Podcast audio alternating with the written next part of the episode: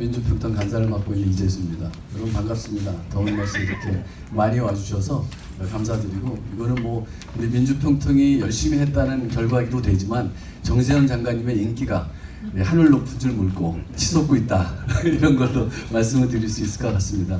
사실 제가 정세현 장관님을 소개할 만한 예, 그런 자리는 아니고 저보다 아마 여러분들이 더 많이 아시기 때문에 이 자리에 오셨을 거라고 생각하고요. 어, 뭐 따로 소개는 안 드리겠습니다. 어, 요즘 그 한국에서 나오는 얘기 중에 한반도 문제의 현인이라고 말씀하고 있는 분이 정세현 장관님이십니다. 특별히 지금 남북미 관계가 어, 굉장히 요동치면서 어떤 방향으로 갈지 모르는 이런 상황에서 우리 장관님 오셔가지고 그 현인의 눈으로 또 현인의 입으로 저희들에게 갈 길을 제시해주는 이런 기회를 만들어 주신 것을 다시 한번 감사를 드리고 어, 특별히 우리 정 장관님 앞으로도 더 건강하시고 예, 또 이런 강연을 전 세계로 다니면서 우리 민족에게 힘과 희망을 주는 그런 현인의 역할을 해주기를 다시 한번 부탁드리면서 우리 큰 박수로 어, 맞아주시기 바랍니다. 정세현 장관님.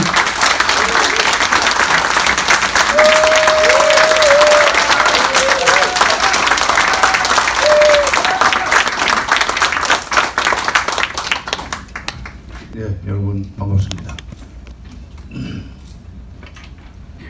뭐 현인이라는 것은 김호준 공장장이 그 괜히 과장을 해서 한 말이고 현인은 신라의 달밤 노래를 부르는.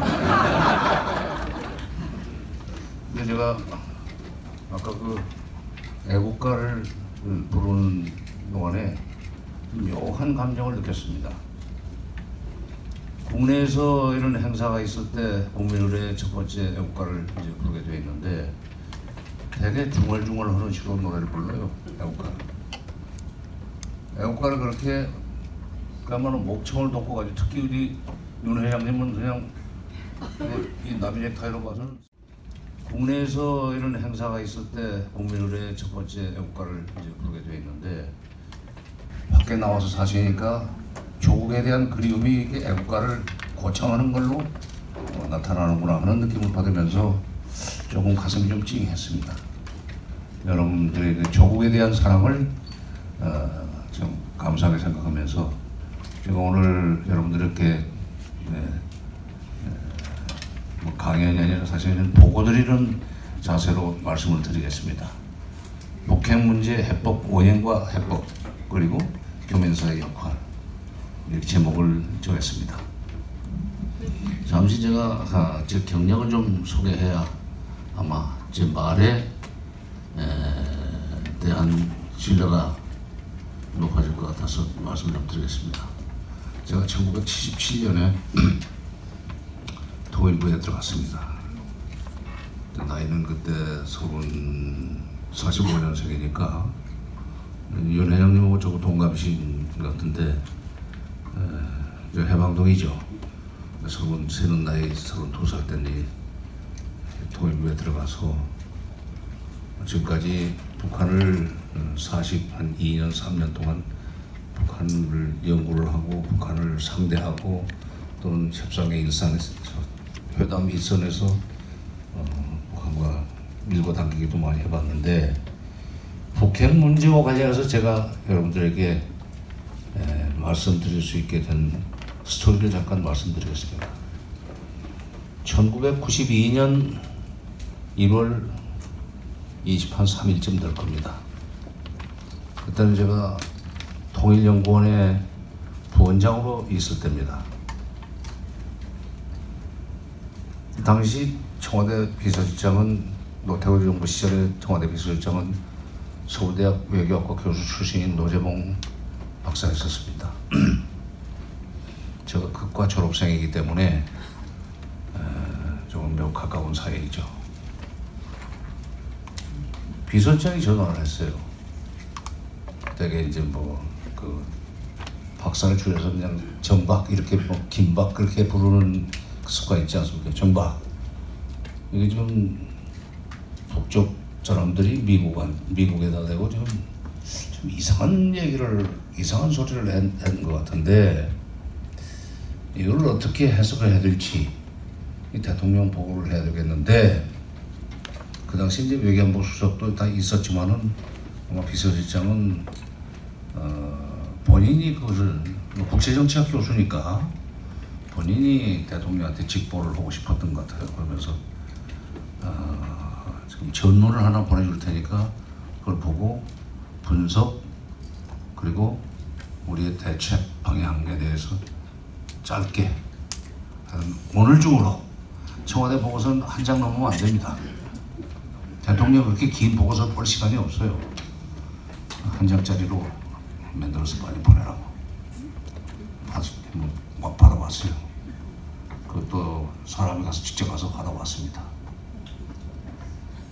1992년 1월 21일 김일성이 뉴욕에 급파한 조선노동당 국제담당 비서 김용순이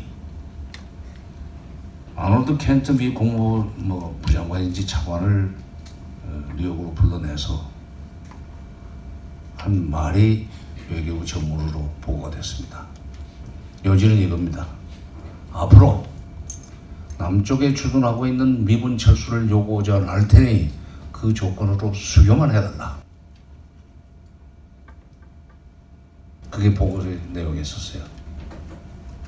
보고 전문의 내용에 있었어요. 이제 벌써 여기가 92년이면 어, 27년 전. 그, 그 청와대 비서실장 얘기는 이 말의 진정성을 인정할 수 있느냐는 것이 이 첫, 첫 번째 의문이었던 것 같고 이런 요구에 대해서 우리가 한미 간에 어떻게 협조를 해야 되냐는 것이 두 번째 궁금증이었던 것 같아요. 제가 그분의 스타일을 잘 아니까. 근데 이제 그게 나온 배경이 결국 핵 문제와 관련이 됐습니다. 여러분 아시는 대로 노태우 대통령이 취임하자마자 88 올림픽을 앞두고 88년 7월 7일 유명한 77 선언을 내놓습니다. 77 선언의 핵심 내용은 앞으로 우리가 소련, 중국과 수교를 하고 싶다. 그러니 미국과 일본도 북한과 수교를 해주기 바란다. 다시 말해서 분단된 남북을 한반도 주변 4대국이 교차 승인하는 방식으로 해서 남북 간의 평화적인 분위기를 국제 정치적으로 외교적으로 좀 만들어주면 우리가 편히 살 수 있겠다. 그렇게 이제 선언을 했죠. 그리고 우리는 소련과 90년 5월달에 수교를 했습니다. 두 번째 이제 중국도 사실은 수교가 거의 다 결정됐는데 중국은 북한이 워낙 거세게 저항을 하니까 북한의 분이 삭을 때까지 기다려주느라고 92년 8월달까지 기다렸습니다.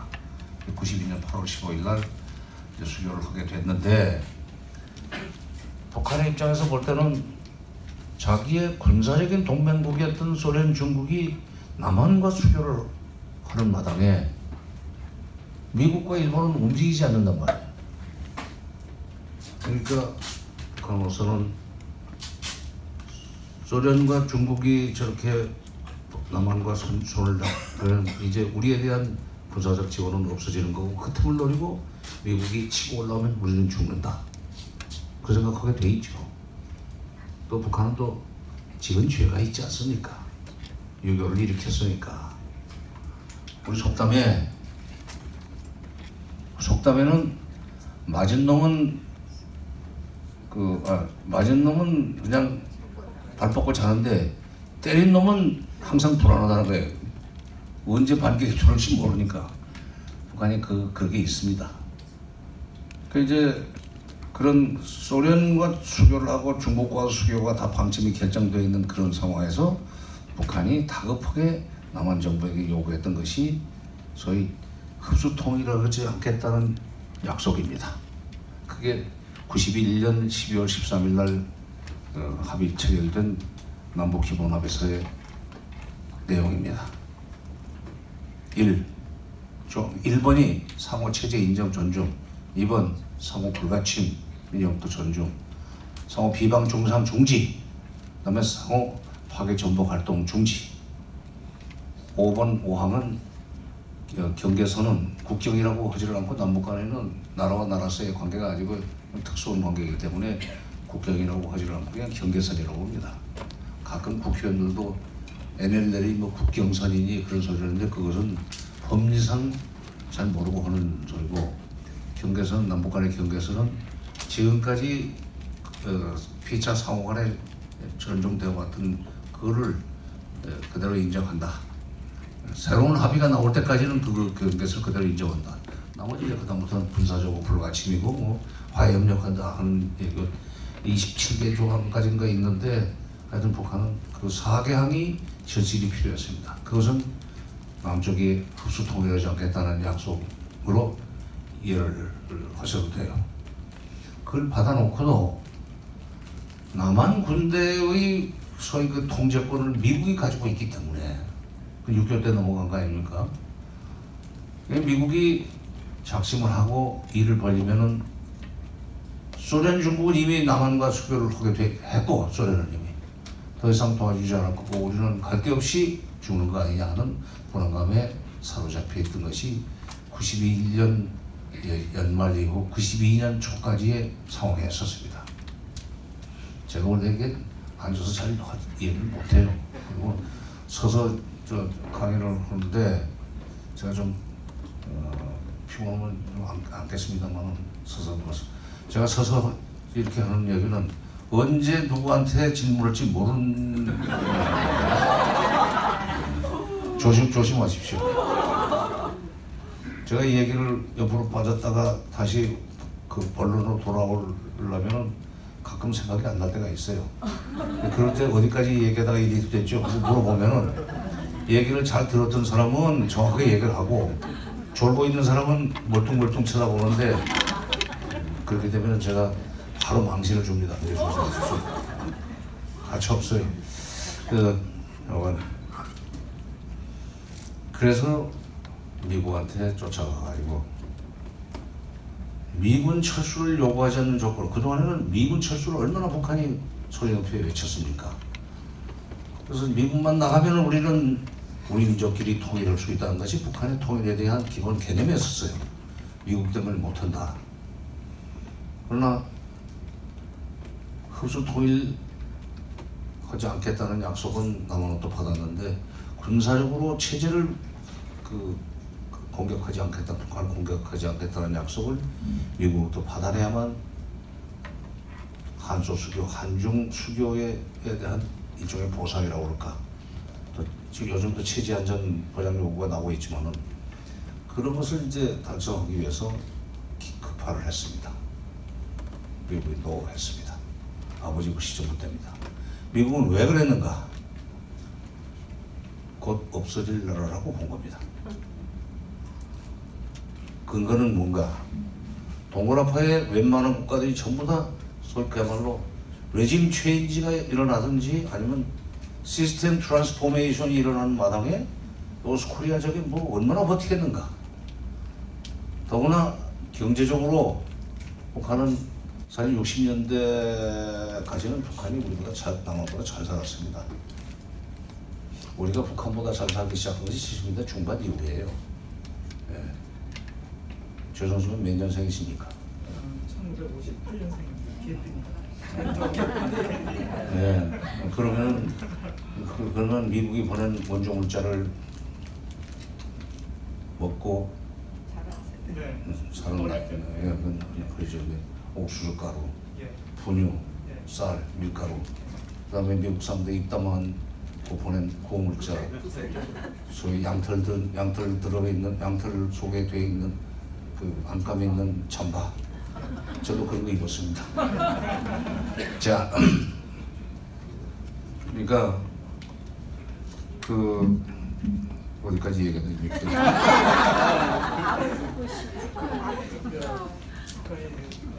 아 맞아요. 북한이 70년대 중반부터 우리한테 뒤지기 시작한 뒤에 80년대는 북한 경제가 제로 성장입니다. 이유는 간단합니다. 78년 연말에 중국이 대방 계획을 결정하면서 그 전에 그 전까지 그야말로 사회주의 형제 국가로서 거의 무상으로 지원하던 원조를 끊어버렸어요. 예, 북한의 대외 경제 의존도가 상당히 높았고 소련 중국이 도와주는 덕분에 우리보다 잘 살았던 겁니다. 우리는 미국 학문대에서만 원조를 받고 북한은 중국 소련으로부터 원조를 받는 바람에 우리보다 좀 두 군데서 들어오니까 근데 중국이 개방개혁하면서 원조가 끊어지고 또 소련도 85년에 고르바초프가 당 서기가 서기장이 되면서 베레스트로이카 글라스노스라는 소련판 개방개혁을 시작하면서 거기도 원조를 끊어버립니다. 아, 지- 제 발등에 불이 떨어졌는데 제 고속자인데 누구를 도와주겠어요?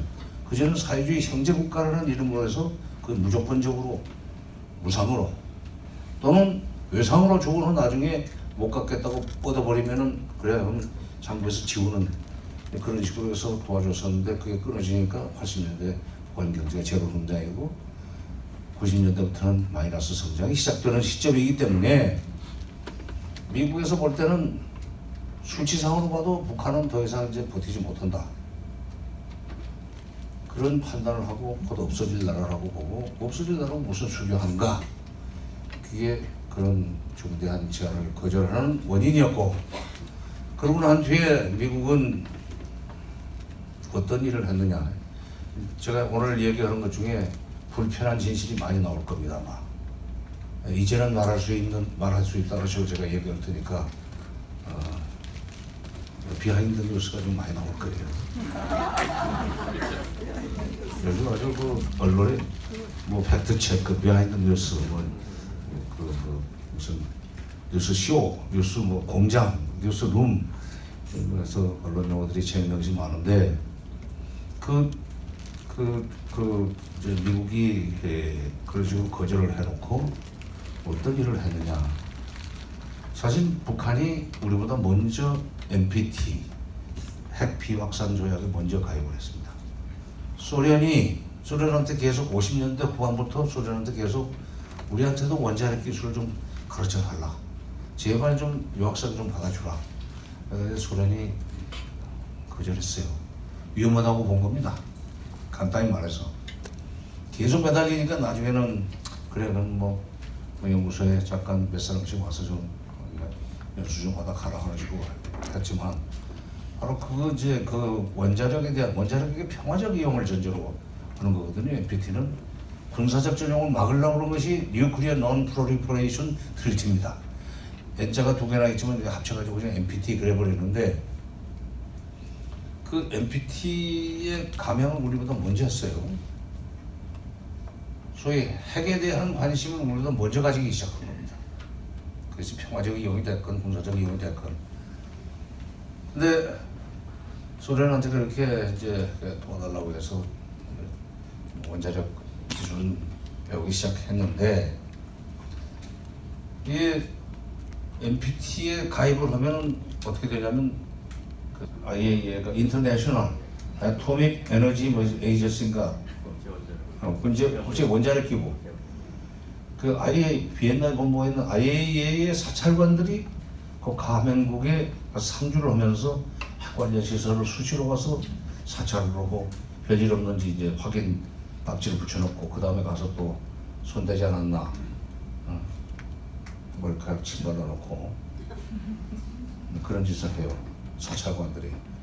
근데 NPT의 그, 그 IAEA의 기준 그, 그, 이, 그 기준은 뭐냐면 일단 일반 사찰이라고 하는 것을 하게 돼 있습니다. 일반 사찰은 네, IAEA 사찰관이고 북한의 원자력 담당 관리 저 책임자고 이 둘이서 합의한 부분에 관해서만 가서 합의한 부분에서 같이 해서 이제 열어보는 것이 일반 사찰입니다. 아, 별일 없구만. 다시 다음에 올 때까지 봉인을 해놓고 가요. 특별 사찰이라는 게 있습니다. 불신 검문입니다. 아무데나 열어봐. 그 그걸 거절한 뒤에 일반 사찰이 아니라 특별 사찰을 요구하면서 아무데나 가서 막 뒤질라고 그러니까 북한으로서는 트집 잡아서 치려고 그런 거다 하는 식으로 생각을 할 수밖에 없이 됐어요. 92년 한해 동안 시달렸습니다. 그리고 91년 그때 국민 기본합의서를 만들면서 노태우 정부 시절이지만 그 남북 기본합의서를 만드는 동안에 한국 정부가 강력하게 미국한테 요청을 해가지고 92년도에 92년부터 팀 스피릿 훈련은 이제 중단하자 하지 말자. 그래서 한국 정부 강력하게 요청해서 92년 팀 스피릿 훈련을 안 했습니다. 그런데 91년 연말에 비해서 이제 구- 내년도 이제 팀 스피릿가 없어지고 내후년도 이제 안할 거고 이제 이제 말하자면 그이 어, 살판 난 거예요. 왜냐하면 어, 북한의 입장에서 볼 때는 남쪽이 벌이는 한미 합동 군사훈련이 엄청나게 무서운 겁니다. 무한정으로 물자를 동원하잖아요. 기름도 뭐 망대로 쓰면 되고 저긴 기름이 도대체가 1년에 100만 톤을 못 사요. 못 사들여요. 우리는 1억 톤을 넘, 넘게 사들여가지고 그냥 막 마음대로 북한 같으면 불 이렇게 키지를 못해요. 뭐 우선 첫째 어, 발전소는 좀더 수력 아니면 저 화력인데 화력도 석탄으로 하는 거고 우리처럼 중유로 하지는 않지만 하여튼 우리의 100분의 1도 못 되는 그 기름을 가지고 군대도 운영하고 민수용 그 소위 자동차들도 전부 다 운영해야 되기 때문에 이런 한미 합동 군사 훈련이 벌어지면은 가만히 있을 수 없기 때문에 전부 다 탱크에 기름 넣고 배에 기름 넣고 비행기에 기름 넣고 기다려야 될 거 아니에요. 뭐좀 이상한 일 있으면 떠야 될 거 아닙니까? 배도 움직이고. 팀 스피드 훈련 중단했다고 그래서 참 92년은 참 해피하게 지냈는데 아이 그 거절하더니 아예 사찰관을 시켜가지고 그래서 특별 사찰하고 들어오겠다고 그러고 93년에 팀 스피드 훈련을 재개한다는 것을 92년 10월 달에 발표를 해버립니다. 노태우 정부 말년이에요. 대통령도 소용없었어요. 임기 만에 되면 대통령이 힘이 없습니다.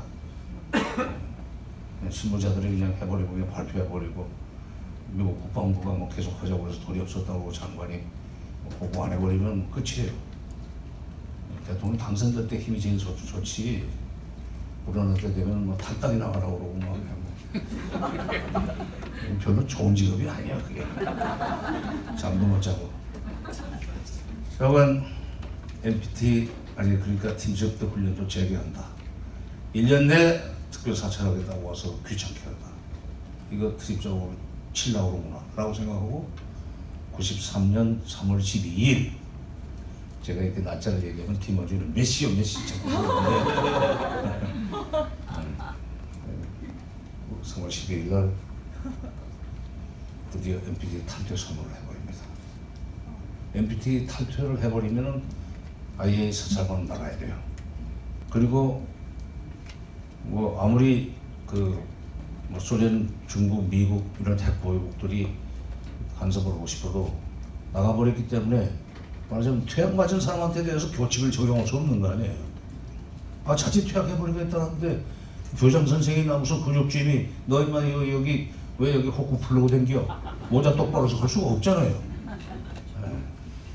그 이제 에, NPT 탈퇴 선언은 말하자면 수- 미군 주둔을 전제로 한 수교 요구도 거절당하고 1년 내 특별 사찰 요구에 시달리고 또 드디어 93년부터 팀스피트 훈련을 재개하겠다고 그러니까 그럼 93, 94, 95, 96, 97 계속 팀스피트 훈련은 계속된다고 보고 그렇다면은 우리가 핵무기를 만들 수밖에 없다.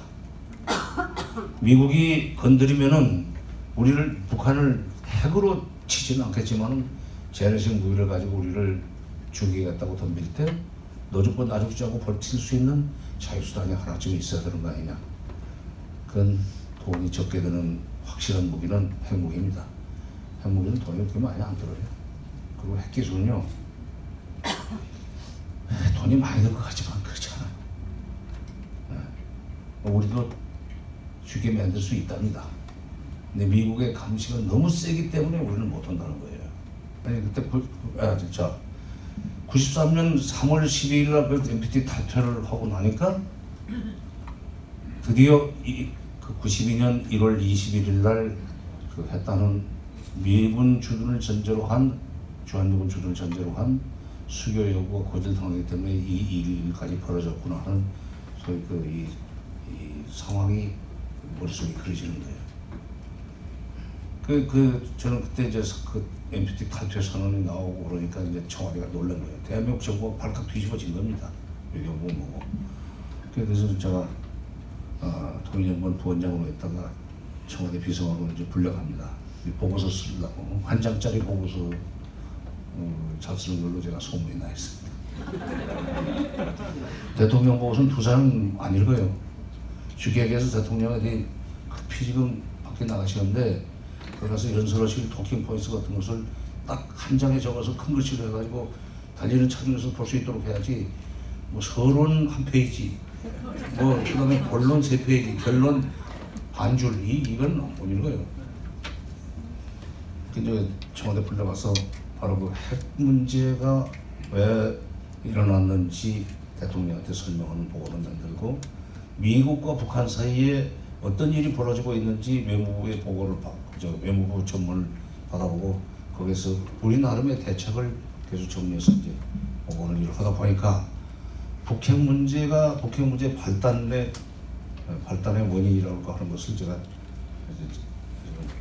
가장 비교적 현장에서 정확하게 알 수 있게 된 겁니다. 말하자면 그때 92년 1월 21일 날 주한미군 주둔을 전제로 한 어, 북미 수교를 미국이 그때 받아줬더라면 북핵 문제는 일어나지 않았습니다.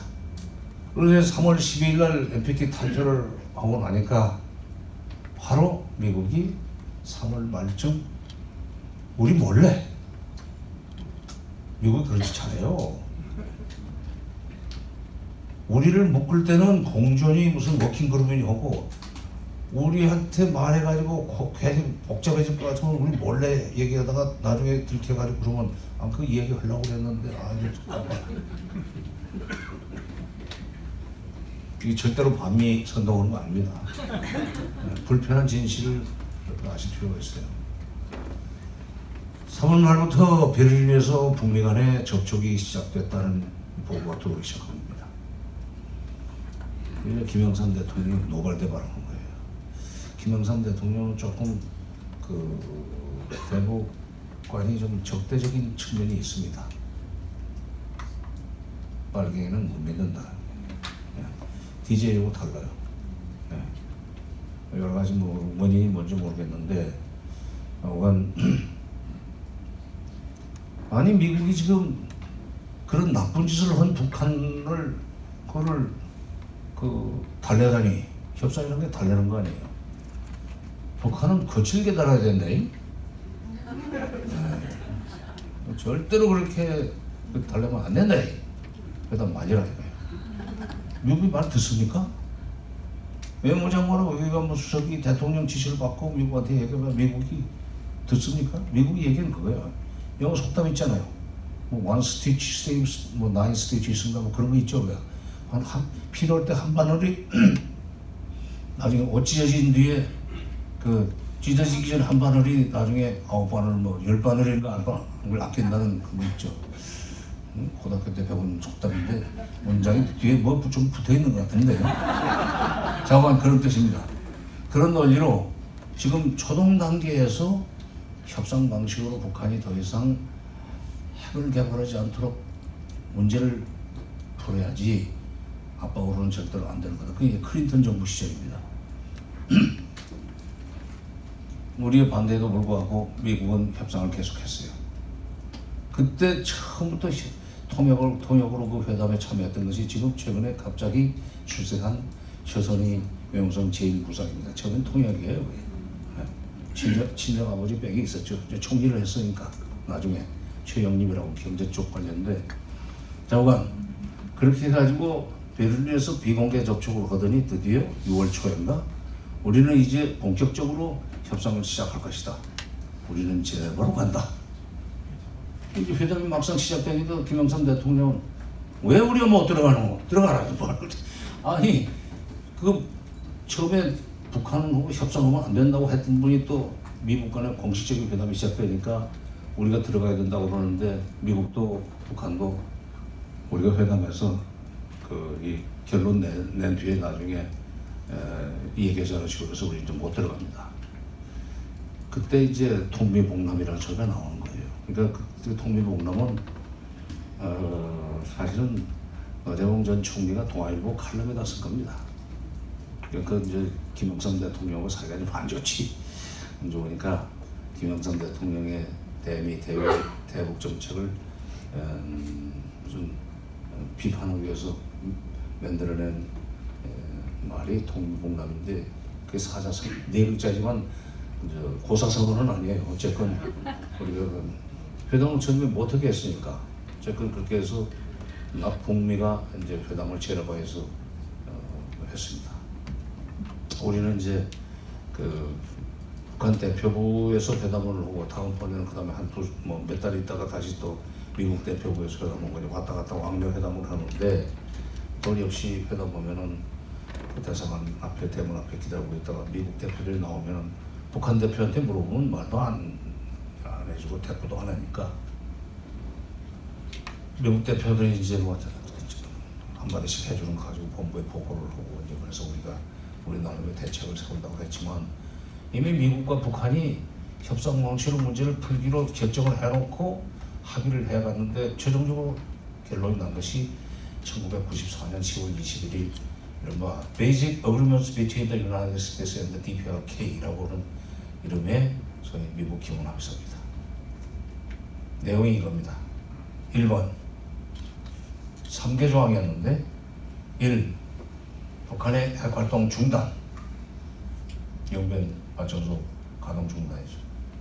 핵활동이라는 게 핵무기 만드는 거는 그 당시에 이제 그 핵물 핵폭탄을 만들 수 있는 물질을 만들기 위해서는 원자로를 돌려야 되는데 원자로에 너 돌리다가 원자로를 스톱시키고 연료봉을 꺼내서 수조에 넣어서 식힌 다음에 그 연료봉 수의 막대를 화학 처리해서 깨고 그러고 나서 나온 그 물건이 그게 플루토늄이라는 겁니다.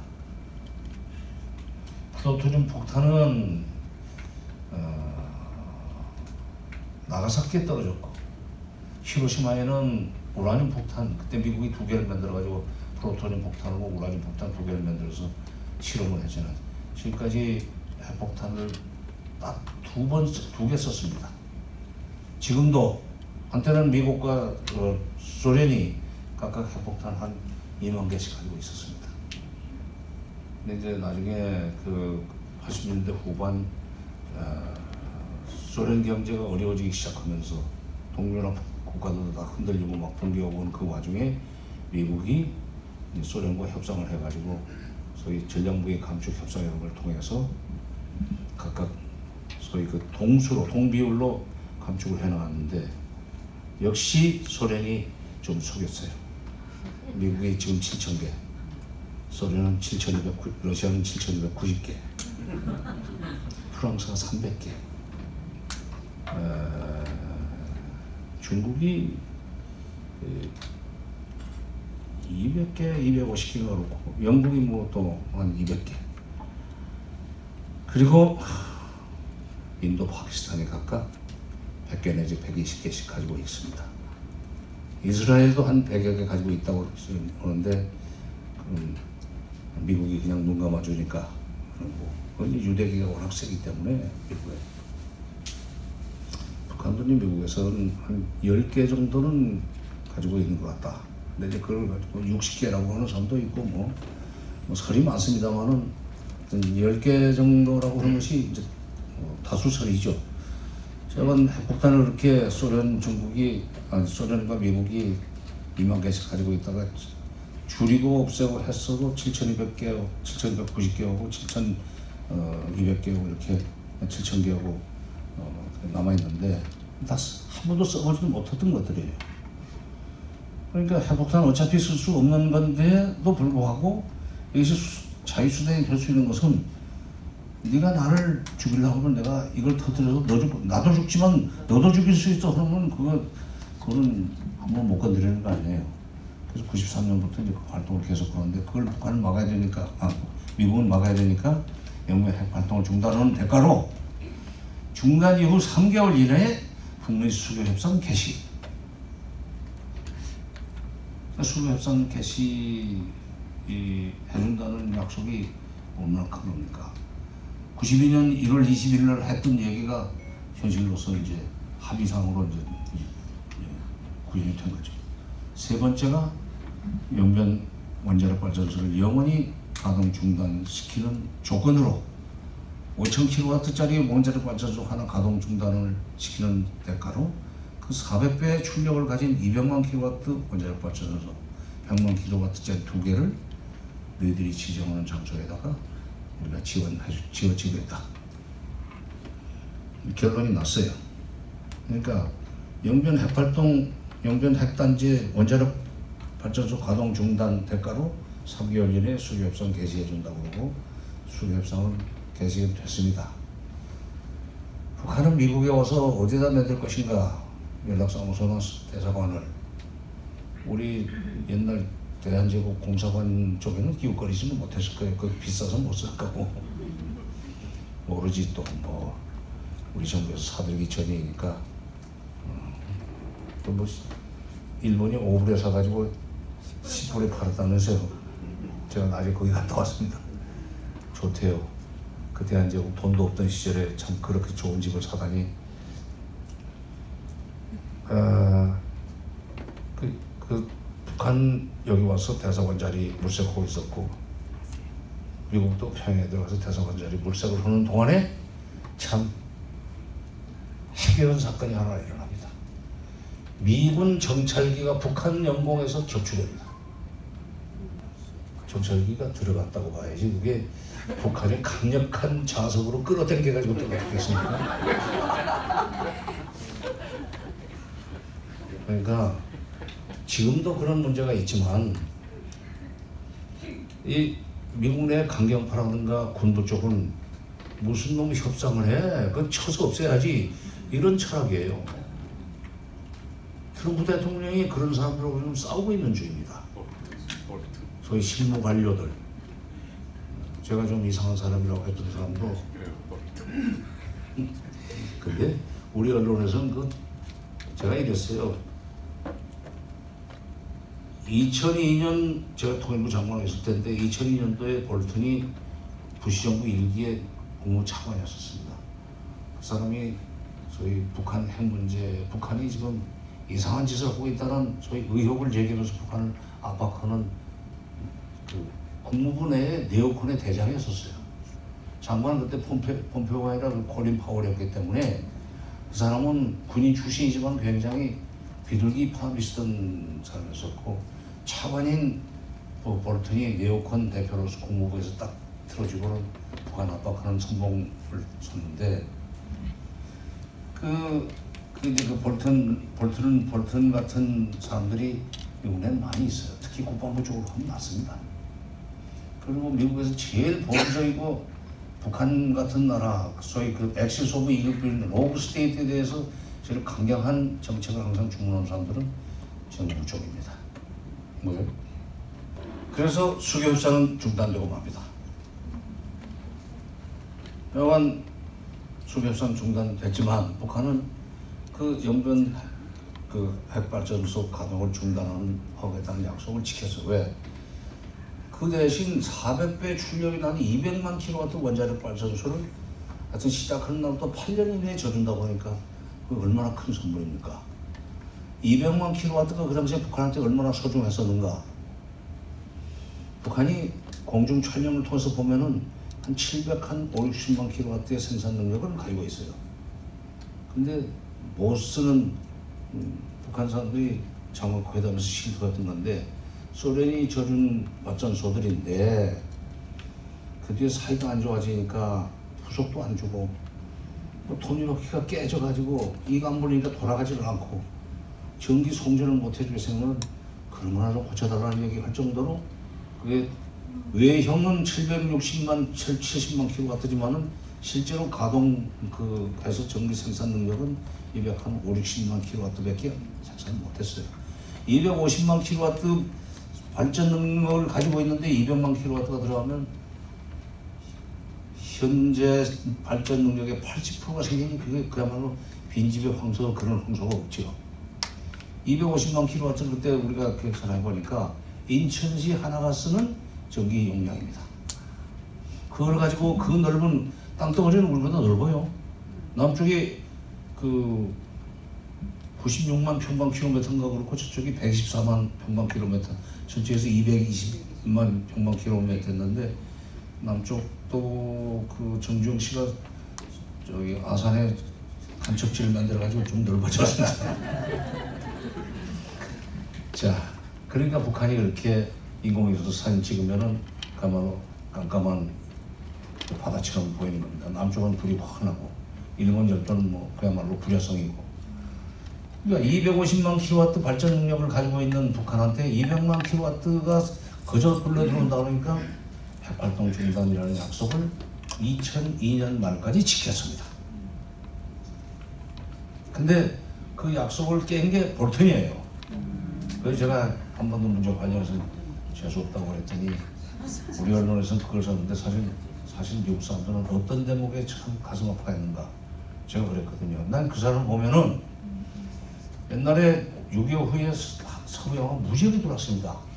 그 서부 영화 사실은 그 미국 사람들의 위대성을 우리한테 심어주는 교육시키는 영화였었어요. 교육, 교육, 정치 사상 교육입니다. 그게 서부 영화를 보고 우리가 백인을 얼마나 좋아했는데 인디아는 나쁜 놈, 나쁜 나라고.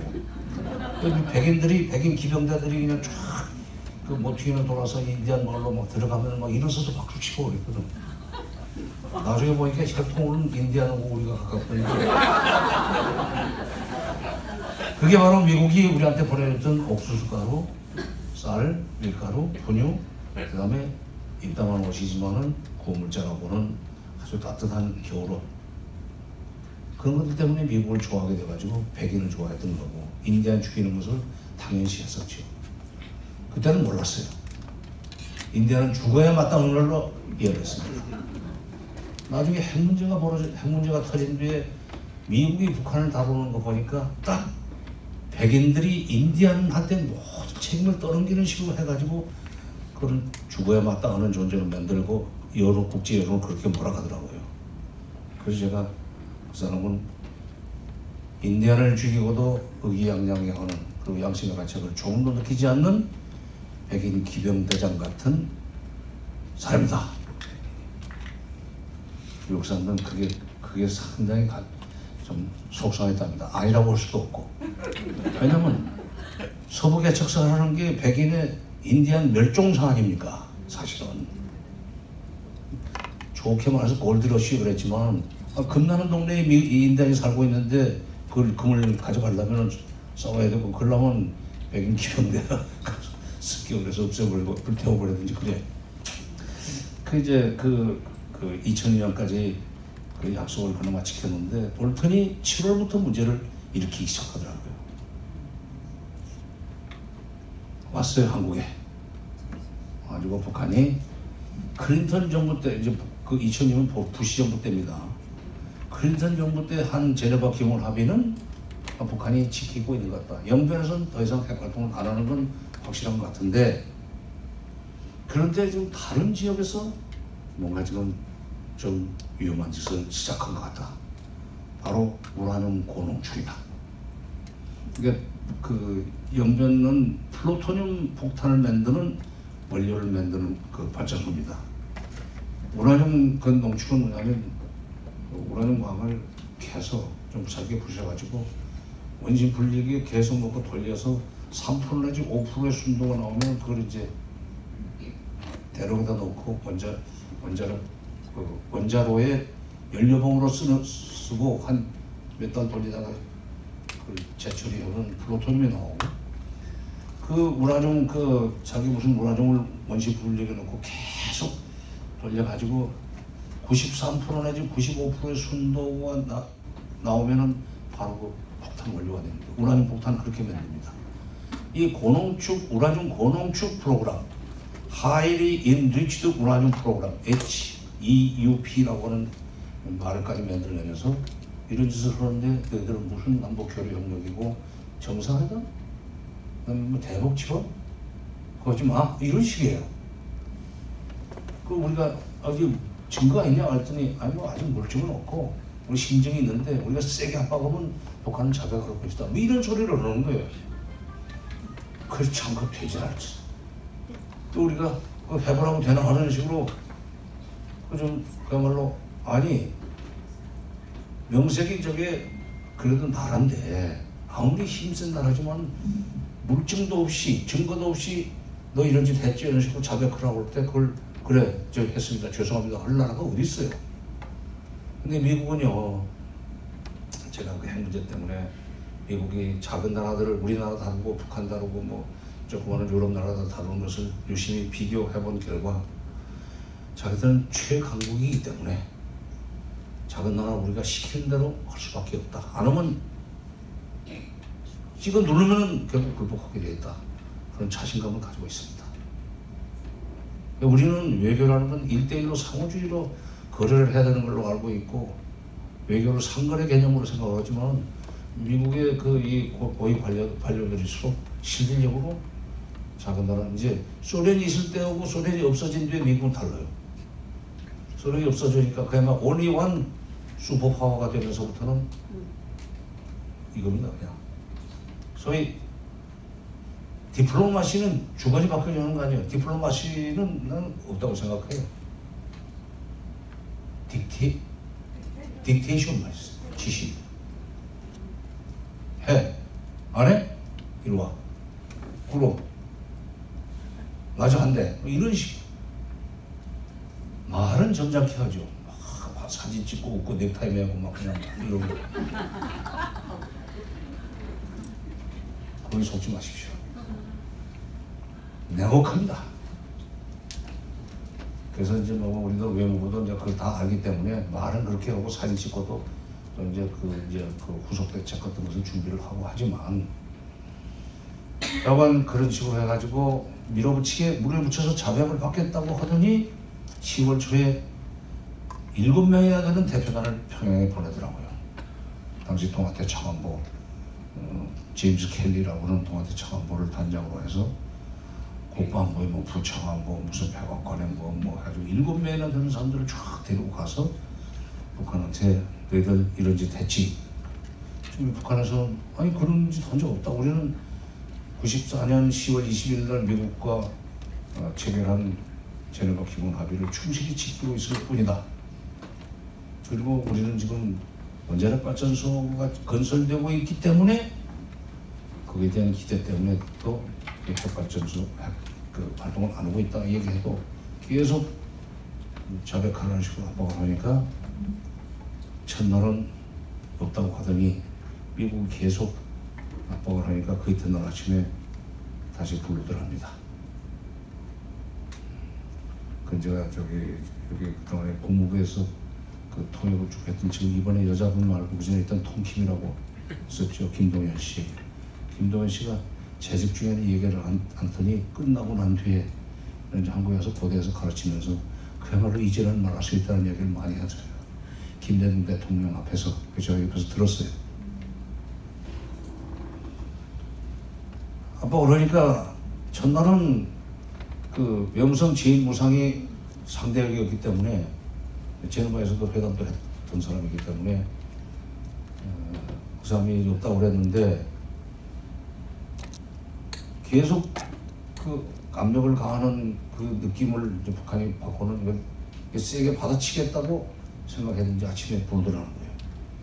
그러더니 이제 당시에 아, 김경은 미국 담당 부상이었고 제일 제일 부상은 또 딴 사람이었습니다. 강석주라고 나중에 이제 외상을 하고 예, 했었죠. 강석주 제일 부상이 있다. 어쩔래? 어 그러면 그러지 않아. 있다. 어쩔래? 주인하면 죽여 이렇게 덤비는 거 아니에요. 근데 자 우리는 NPT도 탈퇴했고 따라서 당신네들한테 간섭을 받아야 될 하등의 법적 근거가 없다. 북한 사람들 말을 잘합니다. 진짜 뭐 말만 하면 공산당이고 말 잘하면 변호사라고 하는데 제가 볼 때는 아니 그런 말이 있어요. 네. 말 잘하면 변호사고 말만 하면 공산당이라고 그러는데 북한 사람들하고 말싸움 해가지고 이기기가 쉽지가 않아요.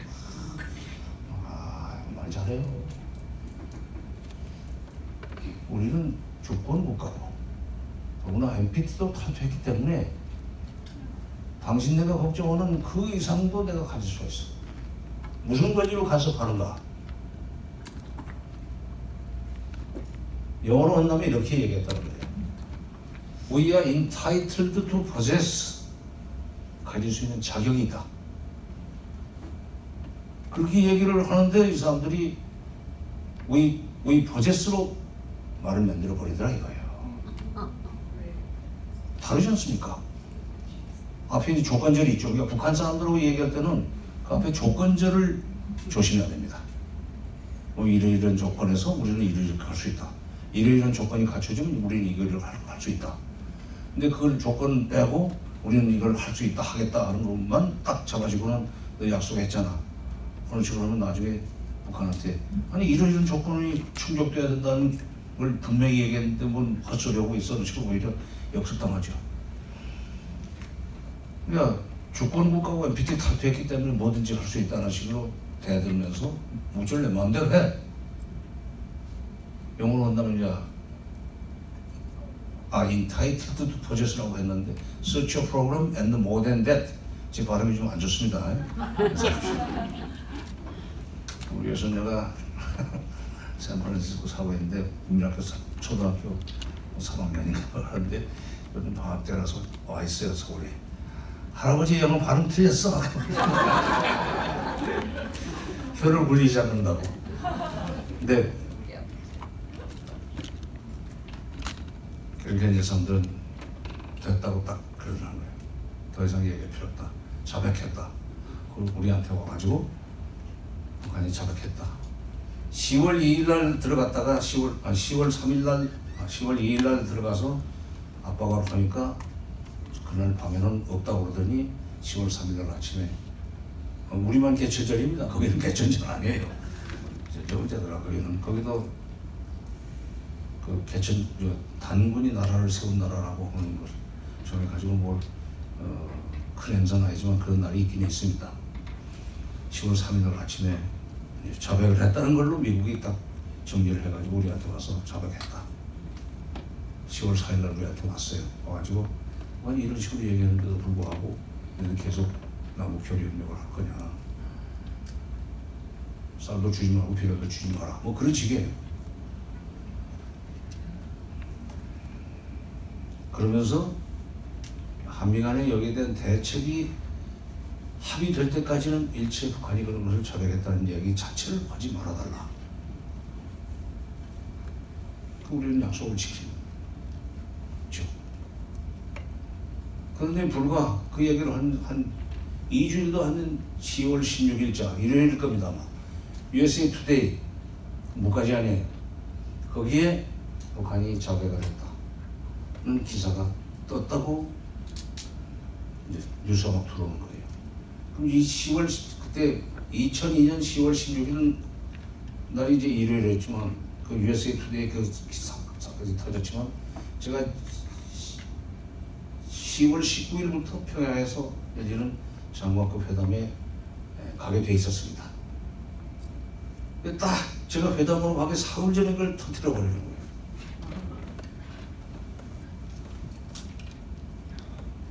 이 남북 관계를 스톱시키려고 하는 의도라고 봐야지 그것을 축복이라고 볼 수는 없는 거 아니에요. 그 이제 제가 바로 알아채고 감을 잡고 야 그렇다고 안갈 수는 없고 일단 북한한테 가서 좀 따져야 되겠다. 그래서 대통령께도 그렇게 보고를 했어요. 일단은 김대중 대통령 때지만 그쪽에 가서 책임 있는 사람으로부터 좀 확실한 해명을 좀 듣고 오겠습니다. 그래서 바로 19일 날 도착을 했죠. 그래서 그 환송 만찬, 환영 만찬이 끝나고 난 뒤에 내일 아침에 내가 김정일 위원장을 좀 직접 만날 수 있도록 주선을 해달라. 이건 당신네 최고 국방위원장, 권력적인 국방위원장한테 직접 해명을 드려야 되겠다. 거짓말 좀 했습니다. 이게 대통령의 지시다. 일을 하면 가끔 좀 그렇게 좀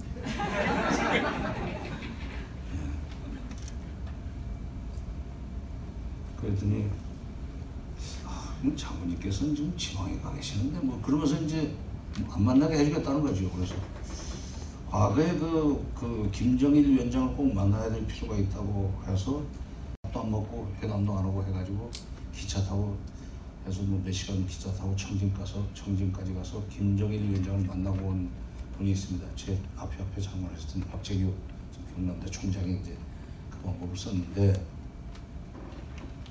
내가 또 그 방법을 쓸까 하다가 아이고 뭐, 예, 뭐, 또 그러면 그거 뭐 결국 짝퉁이지 뭐 별거 있어요? 그래서 아 진짜 지방 가셨냐? 그랬더니 아니 잘 않나? 우리 장군님은 수시에 현지지도 가시니까 지금 평양에 안 계신다 이거야 일리 있다고 생각하고 뭐 그럼 뭐 어떻게 해야 되냐 그랬더니 김영남 최고인민회 상임위원장을 만나도 된다. 아, 선생이 잘 아시듯이 우리는 모든 거 바로 장군님께 직보하고 장군님이라고 생각지만 그리고 장군님의 비준을 받아서 그 비준은 허락받는다는 뜻입니다. 문서에 무슨 도장 찍는 걸 비준이라고 쓰지만 그쪽은 허락받는 걸 비준이라고 하는데 비준 받아서 다 얘기하게 돼 있으니까 장군님 직접 만나서 얘기 듣는 거나 최고위원 상임위원장 최고위원장 김, 김영남 위원장한테 얘기 듣는 거나 똑같습니다. 그래서 그러자 이제 20일 날 아침에 먼저 회담 시작하기 전에 가서 찾아갔어요. 대표단하고 같이. 일종의 상견례를 마치더니 마치고는 처음에 저한테 15분간 시간을 주겠다고 하더라고요. 15분간만 얘기 이, 이, 나온 조건으로 이제 만나겠다고 그래서 일단 그렇게 한다고 그러고 들어가서 시간 끌면 되는 거 아니에요.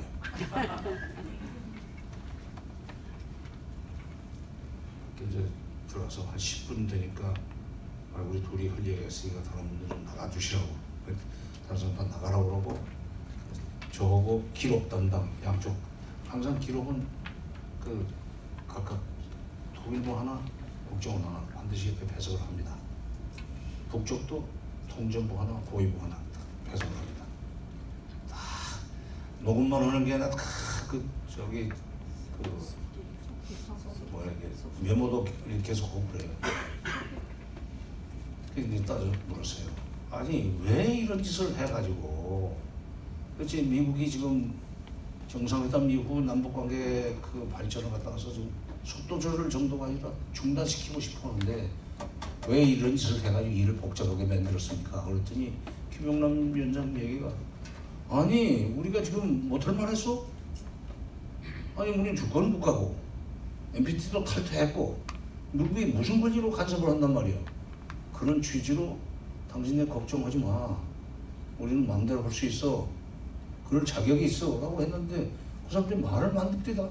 만들어가지고 우리가 뭐 자백했다는 식으로 그러는데 옳지 않은 겁니다. 그럴 수 있다고 생각하는 게 했죠. 왜냐하면 미국이 볼턴이 처음부터 그런 식으로 몰아가지고 자격을 받아내려고 했던 소위 이제 플로트대로 이제 굴러간 겁니다. 소위 자백했다고 불러낼 수 있는 아, 녹취록이야 조작하면 되는 거지 그까지가 무슨 뭐 우리도 했는데 뭐 그건 어떻게 했어요? NLL 녹취록을 조작해가지고 음, 바다 팔아먹었다는 그 난리를 쳤는데 자 그렇게 해서 북한이 이제 그 아니 그 자백했다고 하면서 미국이 경수 발전 공사 발전소 공사를 중단시켜 버립니다. 근데요 그 경수 발전 공사 그 이제 를 하기로 해주기로 하고 활동 중단시키는 합의를 만들어냈는데 그때 그, 그 공사가 46억 달러짜리입니다. 계산해 보니까 보고 70% 내라고 하더라고요. 그 김영삼 대통령이 김영삼 대통령 상당히 그 강치가 있어요. 미국에 대해서 막 싫은 소리 막 했습니다. 상당히 불편해했어요. 아니 그 양반 그렇게 생기지 않았어요. 이마가 턱 튀어나와가지고. 그지? 이마 튀어나와서 고집 세요. 어, 여기는 아, 없네요. 자, 왜 우리가 70%를 내? 김영삼 대통령이 이제 못 내겠다고 버티니까 미국이 한다는 말이 아니 당신이 입에 달고 살았잖아 북한 곧 붕괴한다고 근데 사실은 그 북한 붕괴는 미제입니다 미국에서 이제 그런 얘기들이 돌아다니는 것을 이제 어떻게 보고를 받고는 그거는 절대로 통일부나 안기부에서 절대로 그런 보고 안 했어요 제가 소위 프라이빗한 채널로 해서 대통령 머릿속에 입력이 되놓으니까 김영삼 대통령 북한 꼭 붕괴한다는 생각을 가지고 있었고 김일성이 죽고 나니까 확실하다. 3년 못 간다. 뭐 이렇게 하고 또석달못 간다는 사람도 있었고. 근데 뭐 지금까지도 버티고 있는 거 보면 지금 30년 이상 갈 것 같은데 또 김정일이 죽었을 때도 또 2011년이니까 어, 이명박 대통령 때 김정일이 죽는 거 보고 붕괴한다고 하면서 자기 임기 중에 통일된다는 음, 환상을 가지고 있었죠. 저번 김일성 그그이그 그 뭐야 공사를 70%를 우리한테 떠넘겨서 이제 우리가 32억 2천만 달러를 내기로 하고 아니 대통령이 붕괴론을 얘기했기 때문에 그 부메랑이 돼가지고 돈을 안 낼 수 없이 시켰어요. 말 함부로 안 되겠더라고 그래서 20%를 일본한테 시키더라. 그 10%는 지가 내겠지라고 생각했더니 웬걸 아니 저 멀리 있는 이유가 무슨 죄가 있습니까? 한반도 핵 문제 관련해서 그 10%는 네가 내. 하니까 또 이유는 또 이사시켜준다고 이렇게 내고. 이사. 그 이사 이사회 이사회 의장은 또 미국이 돈도 안 내는 미국이 하겠다고. 그러고 우리는 돈을 제일 많이 내면서도 너도 그냥 이사만 해. 그래서 46억 달러를 만들었어요. 우리가 70% 일본이 20% 여기 EU가 10% 그리고 미국은 당시 톤당 50불 하는 중류를 공사 끝날 때까지 매년 한 8년 동안 뭐 50만 톤씩 보내준다. 그걸로 발전소를 돌려가지고 전기를 5천 킬로와트는 만들어라. 이게 공사가 8년이나 걸리니까 저 원자력 발전소는 근데 그 공사를 중단시켜 버렸어요. 미국이 북한이 약속을 깼으니까 당연히 이 공 그 제노바 기본하면은 더 이상 음, 추진할 수 없다 하는 명분으로. 근데 북한 아니, 뭐 미국이 그런다는데 뭐 어떻게 하겠어요? 그럼 좋다. 우리도 이제 기대는 좋고 그러면 핵무기를 매들겠다. 그래서 이제 2003년부터 본격적으로 핵활동을 재개를 해버렸습니다. 그러니까 북한이 94년에 한 약속을 2002년까지 잘 지키고 있었는데 그걸 깨고 공사를 중단시키면서 북한으로 하여금 핵활동을 재개하도록 만들었기 때문에 제가 그 사람을 훌륭한 사람이라고 말할 수 있습니까? 한반도 문제 관련해서 매우 참 좋지 않은 그이 기억들을 가지고 있다고 얘기를 했던 건데 2003년에 그렇게 이제 그냥 북한이 반발하면서 핵활동을 재개하니까 참 미국이라는 나라가 클린턴 정부와는 달리 부시는 네오컨들이 지배를 하던 그런 정부였었기 때문에 세게 나갈 줄 알았어요. 진짜 칠 줄 알았습니다. 왠가? 우리한테 와서 이게 과거에 클린턴 때 북미 양자회담으로 해가지고 합의서를 했는데 두 나라끼리만 합의한 것을 한쪽이 깨려고 하니까 막을 길이 없다. 이번에는 다자회담으로 하자. 육자회담으로 하자. 그러면서 한국, 일, 한국 일본은 어차피 우리 편이고 중국, 러시아도 우리가 잘 달래가지고 우리 편 되도록 해서 5대1로 북한을 포위하면 북한이 걱정 못하고 활동을 중단하지 않겠느냐. 그래서 야, 이 사람들의 판단이 이 정도인가. 중국, 러시아가 왜 미국 편을 듭니까? 경제적으로 어렵다고 그러지만은 2000, 2003년쯤 되면 중국 경제가 성장하기 시작할 때이기 때문에 이제 지금 와서는 오히려 미국이 중국, 중국을, 중국의 무역 제- 제재를 하려고 그러는 정도로 중국 경제가 고속 성장을 해버렸지만 미국이 무슨 뭐 말한다고 해서 중국이 더구나 아, 그 북한을 압박해가지고 거둘 수 있는 미국의 이익이 에, 크다는 걸 알기 때문에 협조할 가능성이 없는데 그렇게 믿고 있어요. 그러면서 저보고는 직접 동아태 차관보 와가지고 제가 평양 또 가게 돼 있었는데 회담을 왜 왕복해서 서울 평양 3개월마다 정확하게 한 번씩 했습니다. 가서 그, 그 회담을 제안을 해달라 설명해달라 설득해달라 북한이 보고하도록 해달라. 그리고 어떻게 동맹국에서 그렇게 얘기를 하는데 한국 정부가 어떻게 뭐 반대할 수가 없죠. 외무부 장관한테 얘기만 해가지고는 이 얘기가 정확히 전달이 안 될 것 같으니까 외무부 장관 만나고 바로 이제 토입으로 건너와서 저한테 직접 이 얘기를 꼭 해달라. 처음에는 오자 회담이었습니다. 러시아는 빼고 예. 한국, 일본, 중국, 미국이 한편이 돼가지고 4대 1로 북한을 압박하면은 공짜로 핵을 뺏을 수 있다. 그래서 가서 이제 오자회담 제안을 했어요. 해달라고 그러니까 했죠. 그랬더니 북한 대표 왈 중국을 어떻게 뵙습니까? 중국은 요즘 완전히 미국 편입니다. 미- 근데 미국에서는 아직도 중국을 통해서 북한을 압박하면은 말을 듣는다는 착각을 하고 있어요. 북한은 중국에 대한 의심이 굉장히 많습니다.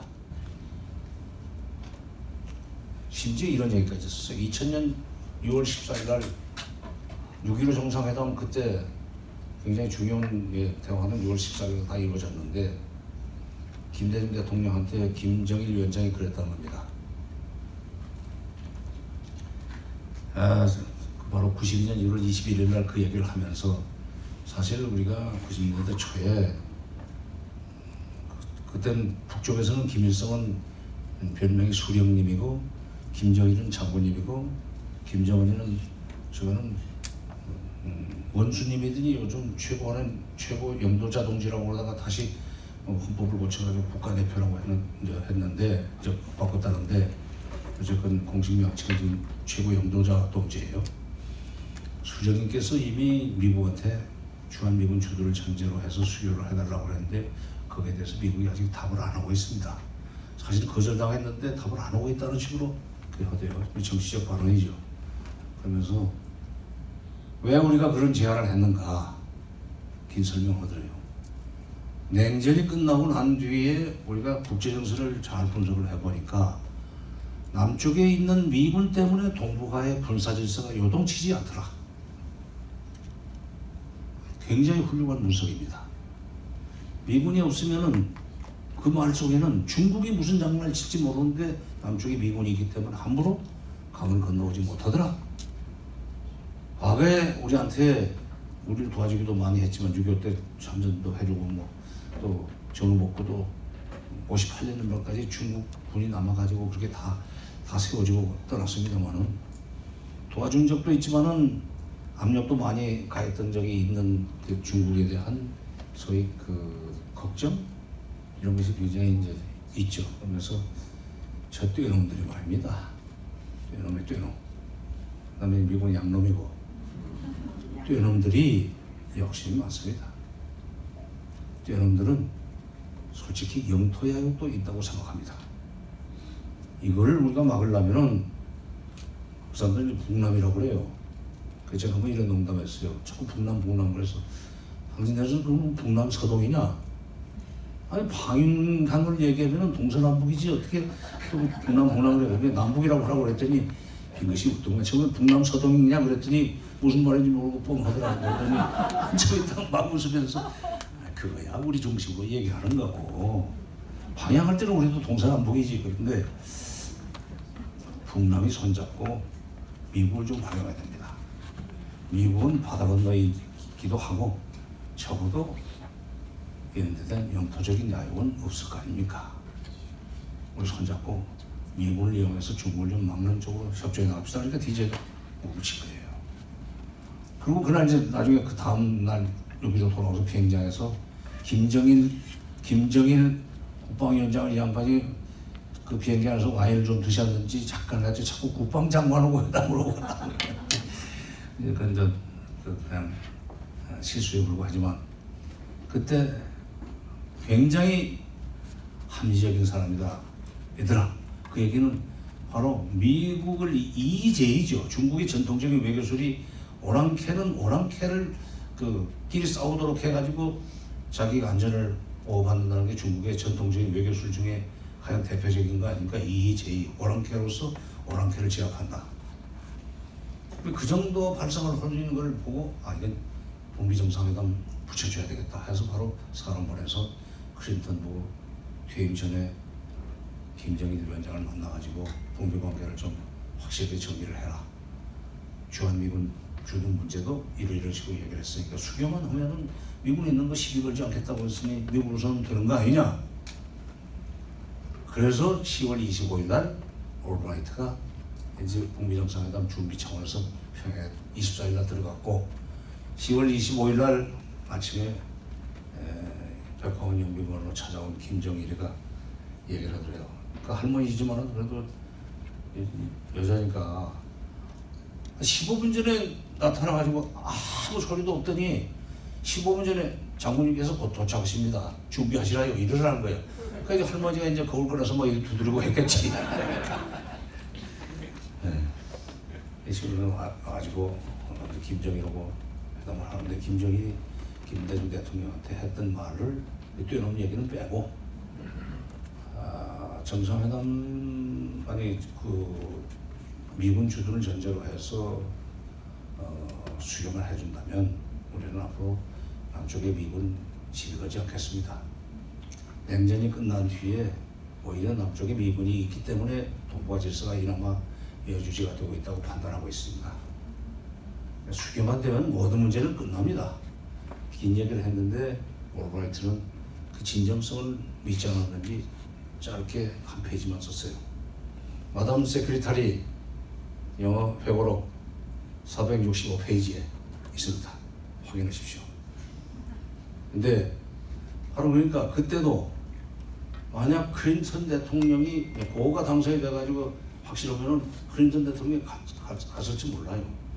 가서 수교 직전 단계까지 뭐 합의서 만들어 놓고 나올 수 있었는데 무엇인가 그 된 바람에 클린턴 못 갔지만 어쨌든 김정일 때까지도 수교만 해주면은 주한미군 철수를 요구하지 않고 행보위 같은 건 더더구나 필요 없다. 수교는 정치적으로는 정치적인 체제 안전 보장이고 군사적인 체제 안전 보장은 평화협정입니다. 정전협정은 언제 전쟁이 털지 모르는 불안한 협정 아닙니까? 한쪽에서 깨면 돼요. 안 깨면 되는 게 깰 수 있어요. 적당한 핑계 만들어가지고 북한이 무슨 선제 공격을 했다고 해가지고 치고 올라가면 끝이에요, 그것은. 그렇기 때문에 이제 불안한 그 이 전쟁 억제책인데 바로 그 평화협정과 수교 이게 북한 사람들이 핵 문제와 관련돼서 부르는 주제가 1절, 2절입니다. 그 다음에 이제 후렴처럼 그 대한 사람 대안으로 무슨 뭐 길이 보장하세요 그런 식으로 애국가 후렴처럼 끝나는 것이 비핵화예요. 수교해주고 그 다음에 군사적으로 치지 않겠다는 평화협정만 체결해주면 우리는 핵을 가질 하등의 이유가 없다가 김일성, 김정일, 김정은까지 이어지는 얘기입니다. 그러니까 그동안에 95년 이제 9.19 공동성명 아니 아, 저 육자회담 얘기. 오자회담 제안을 이제 설명해달라고 해서 제가 갔어요. 가가지고 얘기를 하니까 중국을 못 믿겠다는 거예요. 중국이 완전히 미국 편이기 때문에 그런 회담 우리는 안 만나는 겁니다. 남쪽은 어차피 미국, 미국 편 들을 거고 일본도 미국 편, 왜 쓸데없이 그런 사람들 들어가지고 우리가 1대 4로 싸움을 하느냐? 우리는 안 한다. 네. 그래서 제가 이건 제가 이제 제가 회고록을 좀 쓰고 있는데 거기에도 이제 에, 이미 에, 적어놨기 때문에 여기서 얘기를 하겠습니다. 이 지구상에서 중국만큼 당신네 편드는 나라가 어디 있는데 어디 있다고 중국을 못 믿겠다고 그러냐. 물론 중국이 그동안에 중소 분쟁 과정에서 북쪽에 대해서 조금 폐악질 부리는 건 나도 안다. 그쪽 공부를 했으니까.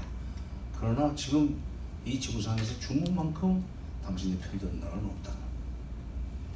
그래도 못 믿겠든 못 믿겠거든 러시아를 끌어들여 당신네가. 그러면 러시아 중국이 경쟁적으로 당신네 편들을 거 아닌가?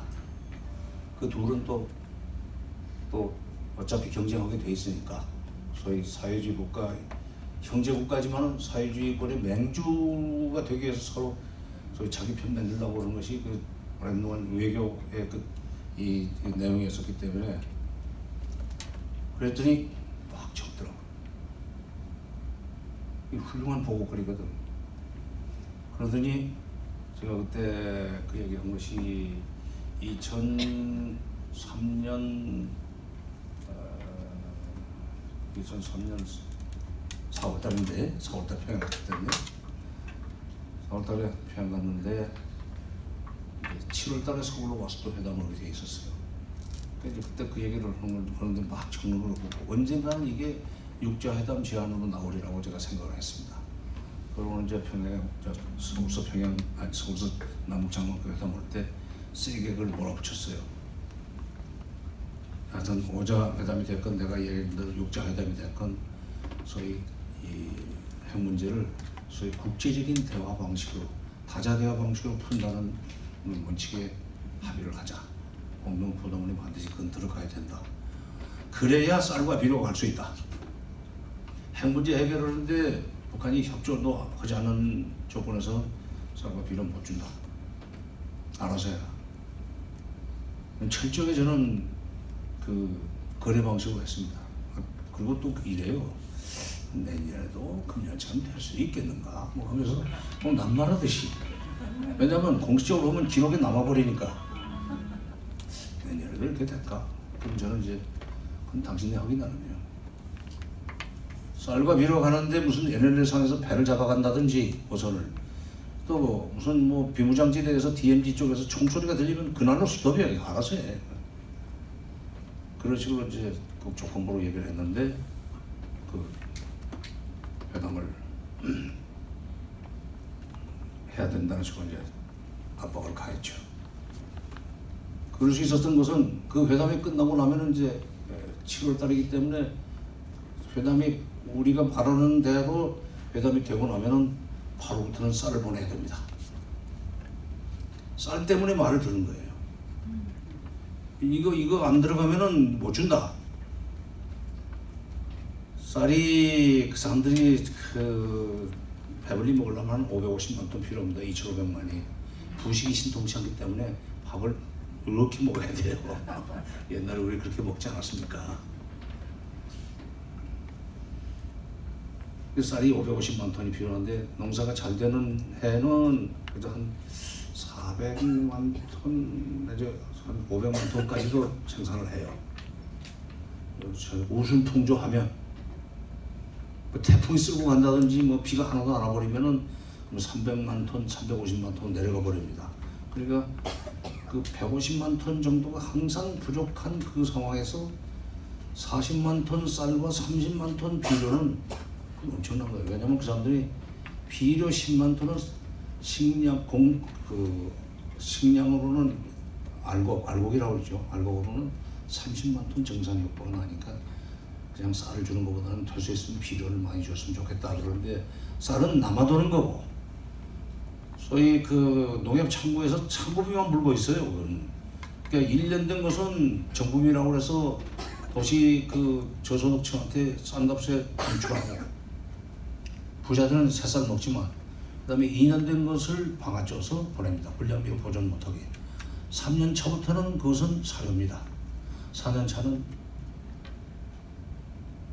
아, 3년 차는 사료, 4년 차부터는 비료. 그래서 썼는데 2년 된 쌀을 보내지만은 어쨌든 그 사람들로서는 40만 톤의 쌀과 30만 톤 정산 효과가 나는 10만 톤당 30만 톤 정산 효과가 나는 비료 30만 톤은 결국 곡물로 준다면 90만 톤을 주는 결과가 되기 때문에 130만 ton 정산 효과에는 130만 톤을 메꿔주는 거죠. 150만 톤이 모자란데 130만 톤이 불러 들어오는데 말을 안 들을 재주가 있어요? 지금까지 것들이 아 이건 그대로 찍는다고 그랬죠 이거 이건 비속어를 쓰지 말아야 되겠다 그 이제 그렇게 해서 소위 핵 문제를 국제적인 다자대화 방식으로 그 풀어나가는데 남북이 풀어나가기로 남북이 합의하였다는 데까지 끌어내는데 그거 끌어내는데 첫 번째 조항 끌어내는데 하여튼 회담 전체 소- 협상 시간에 음, 4분의 3은 거기다 썼습니다. 나머지는 그냥 뭐 의례적인 거기 때문에 무슨 뭐 교류를 활성화하고 뭐를 또 어떻게 하고 뭐, 뭐 그 의례적인 거 또는 뭐 절차에 관한 문제 그 이제 그걸 만들어 놓고 7월달에 그러고 가더니 8월달에 딱 돌아가서 8월 초에 7월 하순에 그 합의를 여기 와서 했는데 8월 초에 드디어 우리의 주동적 발기에 의하여 하면서 육자회담을 하기로 했다고 그 육자회담을 그렇게 해서 성사됐습니다.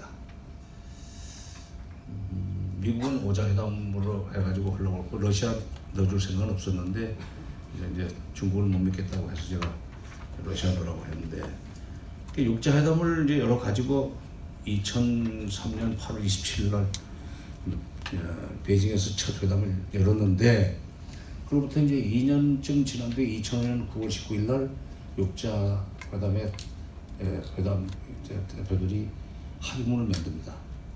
북핵 문제를 해결하기 위해서. 근데 그 작년부터는 지금 북미 정상들이 회담을 하는 것이 일반화되어 있지만 그 전까지는 차관복급 회담을 했었습니다. 보다. 그 차이가 있습니다. 차관보급 회담과 차관보급 회담은 이제 bottom-up으로 올라가기 때문에 차관보가 최고 결정권자지만 위에 다 허락을 받아야만 이 합의서를 최종적으로 도장을 찍을 수 있게 타결이 되는 거 아니겠어요? 그 시간이 많이 걸려요. bottom-up 회담은. top-down은 그냥 정상끼리 오케이 하면 그냥 그 자리에서 받았어. 그래가지고는 그냥 찍어버리면 되는 게 그게 이제 작년 6월 10일 날 싱가포르 카펠라 호텔에서의 6.12 북미 공동선언이라는 겁니다. 근데 9월 19일 날 어떤 합의를 했느냐? 일본 북한의 핵활동 비핵화 그것이 1번입니다. 그 숫자를 1번 북한의 선행동 북핵 북한의 비핵화 또는 핵활동 중단이 항상 1번으로 나왔어요. 두 번 다. 청와복 그 회담에서는 2번 북미 수교, 북일 수교. 북일 수교도 이제 더불어 하나 붙은 겁니다. 그러니까 북미 수교만 해주면은 북한은 핵을 안 만들겠다는 얘기를 90년대 초부터 했는데 95년에도 아니 2005년에도 결국 북한의 비핵화, 2번 북미 수교, 북일 수교, 3번 경제 지원, 4번 정전협정, 평화협정으로의 대체, 5번 북한의 강력한 요청에 의해서 이상의 합의 사항들은 말대말 행동 대 행동으로 이행한다. 그러니까 동시 행동을 요구한 겁니다. 말은 말로 하고 대응하고 행동은 행동으로 바꿔야지. 북한은 행동을 하고 미국은 말만 하는 그런 식으로 거래를 하지 말자. 이번에 하노이 회담이 깨질 때 북한이 말하는 미국식 셈법 고치지 않으면 안 된다는 얘기는 북한 부분은 행동을 하고 저는 말만 하는 거예요. 행동을 먼저 비핵화하면은 수교를 해줄 수 있다 하는 식의 얘기를 어떻게 끝내려고 그러는 그거는 못 믿겠다는 거예요. 그리고 나중에는 무슨 사정 변경의 원칙에 의해서 약속 깨면 끝이니까.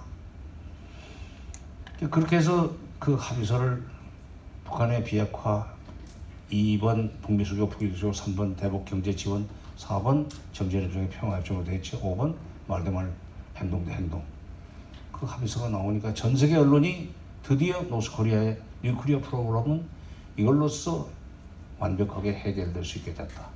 훌륭한 로드맵이다라고 극찬을 했습니다. 그런데 그 이튿날 무슨 일이 벌어지는가? 이건 뭐 객관적인 사실이니까.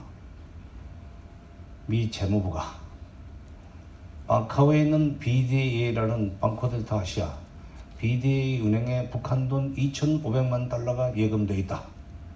근데 그 돈은 위조 지폐를 그려서 소위 돈 세탁을 해가지고 저금해놓고 보르도 와인을 사다 먹고 그다음에 또 뭐 보석 사가지고 기쁨주한테 선물하고 뭐 이런다는 식으로 얘기하면서 그 돈 내주면은 인출해주면은 BDA는 앞으로 미국과 거래하지 못한다. BDA에 대한 제재지만 북한한테는 빨간 딱지 붙이는 거 아니에요. 위조지표 그리는 나라 만드는 거 아니에요. 왜 북한이 아니 9.19 공동성명의 합, 합의서에 잉크도 마르기 전에 24시간도 안 돼가지고 이런 짓을 하는 법이 어디 있냐. 처음부터 미국은 이건 합의서를 만든 합의서를 이행할 생각이 없었고 나머지 다른 나라들이 자꾸 하자고 그러니까 말하자면 미국을 제외한 다른, 다른 나라들이 다 그저 그렇게 하면 되겠네라고 하니까 그냥 역대 도장을 찍을 수밖에 없었다고 이제 북한은 보고 좋다. 더 이상 미국에 대해서 기대하지 않는다. 그리고 본격적인 핵활동을 시작을 다시 합니다. 그러더니 그로부터 정확하게 1년 후에 1년 1년 무려 한 20일 후인 10월 9일 날 2006년 10월 9일 날 1차 핵실험에 성공하고 맙니다.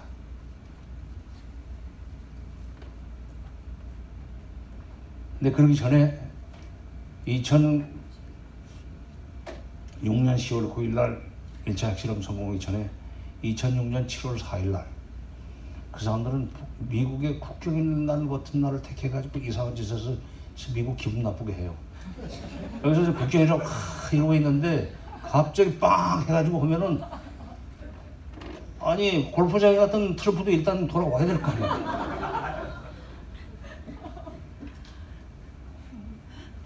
미사일이 상당한 사거리가 나오는 미사일 시험 발사에 성공해요.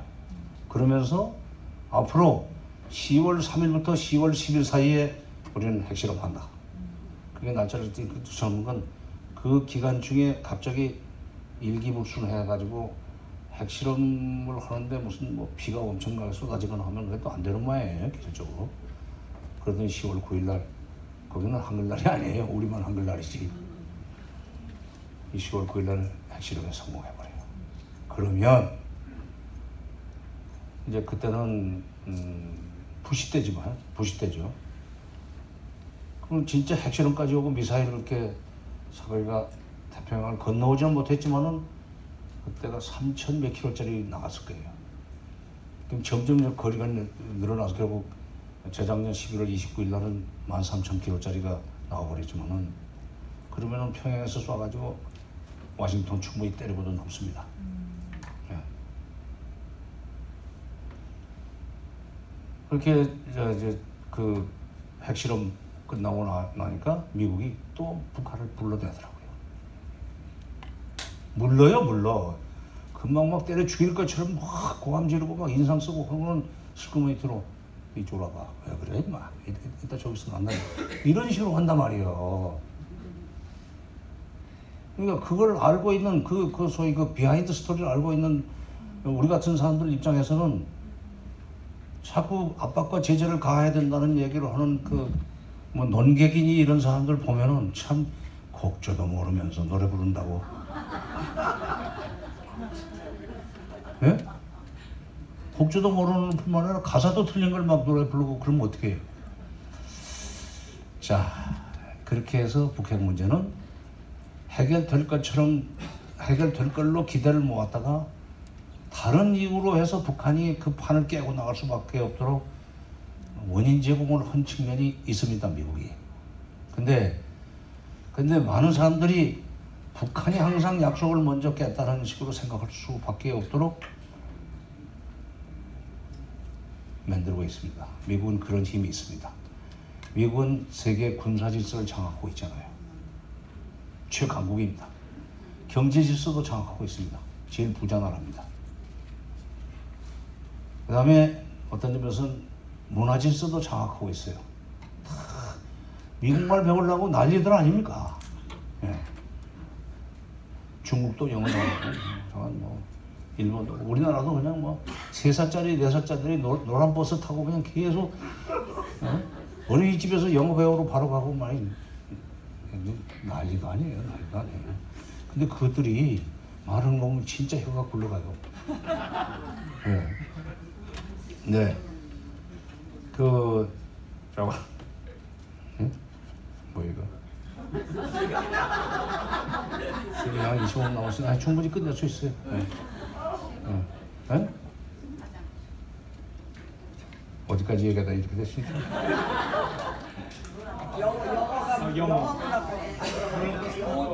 아니, 아니. 어, 어. 국제 정보 질서를 장악하고 있어요. 그러니까 CNN이 보도를 했다. VOA가 이렇게 보도했다. 심지어 RFA가 이렇게 얘기했다면 모든 신문이 그걸 따라 베낍니다. 놀랍습니다. 그러니까 미국에 대해서 적대적인 생각을 가지고 적대적인 입장에 있는 나라들은 안 베끼지만은 그렇지 않고 미국의 영향권 하나에 있는 나라들이 훨씬 수적으로 많거든요. 미국은 거대한 제국이에요. 이게 지금 인류 역사상 로마 제국 그 제국도 아니에요. 여기다 비하면 소련도 한때 거대한 제국이었었지만은 미국은 정말로 세계 한 160개 국가에 군대가 나가 있으니까 북한 때문에 나가 있는 거 아니에요. 미국은 그러니까 무슨 공산군 남침을 막기 위해서 가 있는 것이 아니라 그걸로 들어왔지만은 여기서 군대를 주둔시켜 놓으면 정보 질서고 뭐 정보 질서고 경제 질서 뭐 정치 질서 이게 전부 미국 주도로 갈 수 있게 돼 있고 그걸 이용해서 정보 질서를 장악하고 있으니까 미국의 국무부의 보도 자료는 팩트가 돼버립니다. 그리고 미국의 그 기술은 뭐냐? 모든 일에는 원인과 결과가 있고 저그 결과가 다시 원인이 돼서 또 다른 결과가 나오고 인과관계 쇠사슬 속에서 어디서 끊느냐에 따라서 책임이 상대방에게 넘어가게 만들 수 있는 힘이 있어요. 내가 이렇게 슬그머니 그 저 묻어놨던 지뢰를 밟아가지고 상대방이 예, 발목이 날라갔다. 그렇게 솔직히 신호는 사람이 어디 있겠어요? 그, 그 왜 그렇게 됐지? 지가 묻어놓은 거 아니야? 이런 식으로 하면은 북한이 이러이러이러이를 했기 때문에 외국도 더 이상 약속을 지킬 수 없겠다, 없게 됐다는 식으로 발표를 하면은 세상은 믿습니다. 미국 눈치를 보고 살아야 되니까 그런 측면도 있고 미국에 대해서는 신뢰가 있어요. 미국에 대한 신뢰가 있기 때문에 그렇습니다. 사실 뭐 한때 미국이 신뢰받을 수 있는 정도의 그 인식을 많이 얻었죠. 예, 특히 우리한테는 그렇습니다. 미국에 대해서 비판적인 얘기하면 이제 반미고 반미는 자동적으로 종북이 되고 북한에 대해서 비판하지 않으면 빨갱이입니다. 북한에 대해서 호되게 비판을 하고 미국을 극도로 찬양하면 애국자예요. 이게, 이게 잘못된 거예요. 하여튼 그렇게 해서 그 9.19 공동성명도 이제 깨지고 북한이 핵실험까지 성공을 하니까 달래기 시작하는데 그러고 나서는 이제 합의서를 또 만들었어요. 북한이 뭘 요구했느냐? 9.19 공동성명은 다 전 세계가 찬양했는데 당신 내가 BDA 제재를 우리한테 가하면서 우리도 깰 수밖에 없이 됐으니까 9.19 공동성명을 이행하기 위한 액션 플랜만 만들자. 그게 2007년 2007년 2월 13일 날 체결된 213 합의라는 겁니다.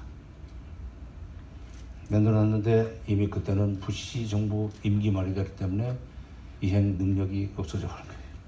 그런 오바마로 넘어갑니다. 근데 불행히도 2008년부터 육자회담은 열리지 않습니다. 그 합의서가 깨진 뒤에서도 육자회담은 열렸었어요. 육자회담은 다시 또 열어가지고 열렸는데 2008년이 들으면서 여기 이명박 대통령 편이 있을지 모르지만 이명박 정부는 이상한 대북 정책을 임원했습니다. 북한이 비핵화를 하고 그리고 개방 계획을 하면은 그러면 국제사회와 손잡고 북한이 경제적으로 잘 살 수 있게 해주겠다. 3천 달러 퍼캡ita 3천 달러를 만들어 주겠다. 말하자면 경제 협력이라는 그런 그 이 입구로 들어가서 북한이 핵을 포기할 수밖에 없도록 만들어야 되는 것이 협상인데 출구에서 받아내야 될 것을 입구에다 딱 놔두고는 이것이 되, 되어야만 회담을 할 수 있겠다고 그러니까 육자회담 우리 안 간다. 북한이 비핵화하겠다는 확실한 약속을 하기 전에는 우리는 육자회담 안 간다. 이명박 정부가 그렇게 해버리니까 오바마 정부는 아, 부시 정부죠. 부시 정부는 그래? 뭐 이게 해결 안 해도 좋단 말이지. 우리는 북핵 문제 솔직히 말해서 해결 안 해도 겁날 거 없어. 어? 귀찮아서 그렇지. 너희 위해서 해결해 주려고 그러는 건데 너희들이 핵을 머리에 이고 살 수도 있다는 식으로 아 해- 회담 안 하겠다고? 뭐, 뭐, 안, 2002년부터는 육자회담이 더 이상 8년부터는 열리지 못했어요. 이명박 정부 초입니다. 비핵 개방 3천이라는 대북 정책의 혁혁한 공로입니다. 그리고 그때부터 6차 핵실험에 성공할 때까지 6차 회담은 열리지를 못했습니다. 왜냐하면 그 다음에 오바마로 넘어왔는데 오바마 정부는 이상하게 소위 그 핵 없는 세계를 만들겠다고 뭐 A World Without 뭐 Nuclear Weapon 해가지고 그 연설하고는 노벨 평화상 받았어요. 어. 아니 그 노벨 평화상도 그렇게 외상으로 주더라고 성과가 안 됐으면 반납을 해야 되는데 그 사람은 안 그냥 가버렸고 말았는데 한국 정부가 그렇게 게으름 피고 안 하겠다고 그러니까 좋아 그럼 우리도 뭐 절, 인내하고 북한이 핵을 포기할 때까지 우리도 절 인내하겠다. 북한이 핵을 포기하겠다는 것이 확실하게 확인될 때까지 그러면 우리도 뭐 회담이 안 나고 기다릴 수 있어. 근데 그냥 인내하겠다고 patience라고 하기 곤란하니까 멋있게 만들려고 strategic patience 인내하는데 무슨 놈의 전략이 필요합니까? 그래서 나중에 오바마 정부 말년이 되니까 CFR에서 오바마 정부의 strategic patience는 사실은 strategic coma였다. 전략적 혼수 상태다. 이렇게 비꼬더라고. 그 지난번에 CFR의 그 회장하는 저, 저 리차드 하스가 서울에 왔었어요. 저거 경향신문 대담해서 한 시간 동안 좀, 좀 심하게 싸웠는데 너희들 왜 그런 말을 오바마 정부 힘 있을 때 말 못하고 끝나가니까 구관 참시하는 식으로 힘없, 힘 없어지니까 무슨 스트라테지 고마워 그런 소리 하냐 그랬더니 거기에 대해서는 댓글을 안 태요. 곤란하지. 자오관 그렇게 해서 북핵 문제는 전략적 인내 기간 8년을 거치는 동안 북핵 능력은 고도화돼 버렸습니다. 그리고 그 문제를 해결해야 될 책임은 결국은 지금 트럼프한테 넘어왔습니다. 트럼프는 김정은의 메시지를 우리 특사로부터 전달받았더니 45분 만에 회담하겠다. 김정은과. 그러니까 참모들이 말렸어요. 그런 중요한 문제를 이렇게 에, 신중치 못하게 성급하게 결론 내리면 어떻게 되느냐. 좀 협의를 한 뒤에 나중에 결론 내립시다 하니까 트럼프가 참 지금까지 역대 대통령 세 사람이 24년 동안 당신네들 같은 실무 관료들 말 믿고 따라다니다가 결국 문제를 이렇게 복잡하게 만들어 놨어. 나는 내 방식으로 할 거야. 내 방식은 톱다운이에요. 직접 내가 해결할 거야. 그래서 내가 그걸 내 업적으로 만들어 내가 대통령 재선할 거야. 그 얘기는 안 했지만 속성은 그거지. 속성은 그거지 뭐. 소위 북핵 문제를 해결하면은 한번 더 이제 쉽게 말해서 평화가 오는 겁니다. 그리고 북핵 문제를 해결하는 조건이 바로 지금 그 작년 6월 10일 날 싱가포르에서 합의한 건데 일본이 북미 관계 개선입니다. 비핵화는 3번으로 들어가 있습니다. 2번이 평화 체제입니다. 그러니까 북한이 언제든지 어, 언제나 김일성 때부터 김정일 때까지 계속 누대에 걸쳐 가지고 했던 것이 미국이 수교해주고 군사적으로 치지 않겠다는 약속만 하면 우리가 핵을 가질 하등의 이유가 없다. 그날은 모든 걸 중단하고 핵실험도 안 할 수 있다. 그 순서대로 6.12 싱가포르 합의서가 만들어진 겁니다. 그 트럼프는 관료들 말 들으면은 야들은 항상 비핵화 1번 넣고 그 다음에 미국이 해줘야 될 건 뒤에 넣고 또 그래놓고 나중에 적당하게 그거 떼먹으려고 핑계 대가지고 뭐 북한이 뭐 약속을 안 지켰기 때문에 우리도 지킬 수 없다는 식으로 뒤집어 씌우고 그리고 국제 정보 질서를 장악하고 있으니까 신문에 쫙 깔고 이러면 모든 나라가 북한을 손가락질하게 돼 있어요. 악의 축이니까 rogue state니까 outpost of tyranny니까 demon이니까 그런 식으로 되게 돼 있어요.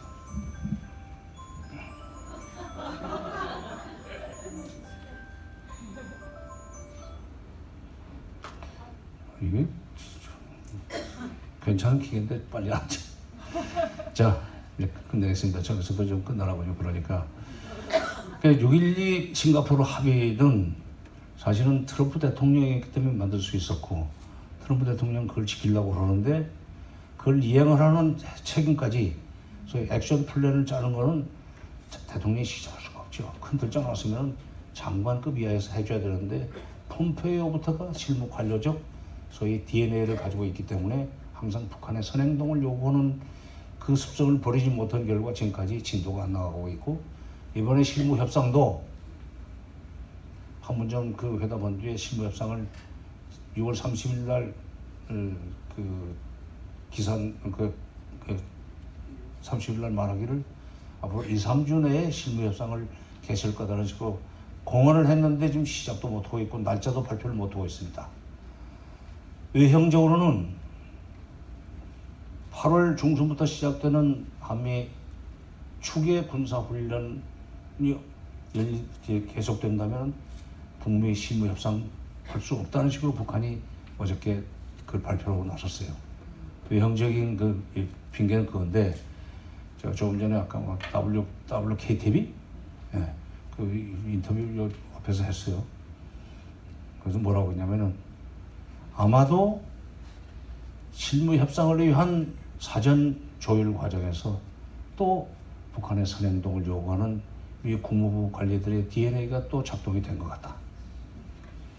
그래서 시간을 계속 지금 더 좀 늘릴 필요가 있고 북한도 빨리 답을 줄 수 없고 없다는 음, 핑계를 대야 되니까 군사 군사훈련에다 핑계를 대고 있지만 실질적으로는 또 미국은 실무자들이 선행동 요구는 그 과거의 방식으로 그 매너리즘을 벗어나지 못하고 있어서 그런 것 같다.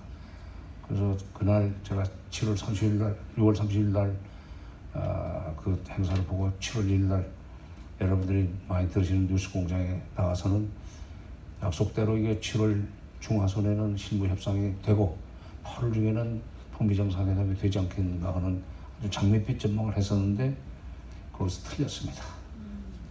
그래서 제가 아, 오늘부로 현인을 내려놓겠습니다.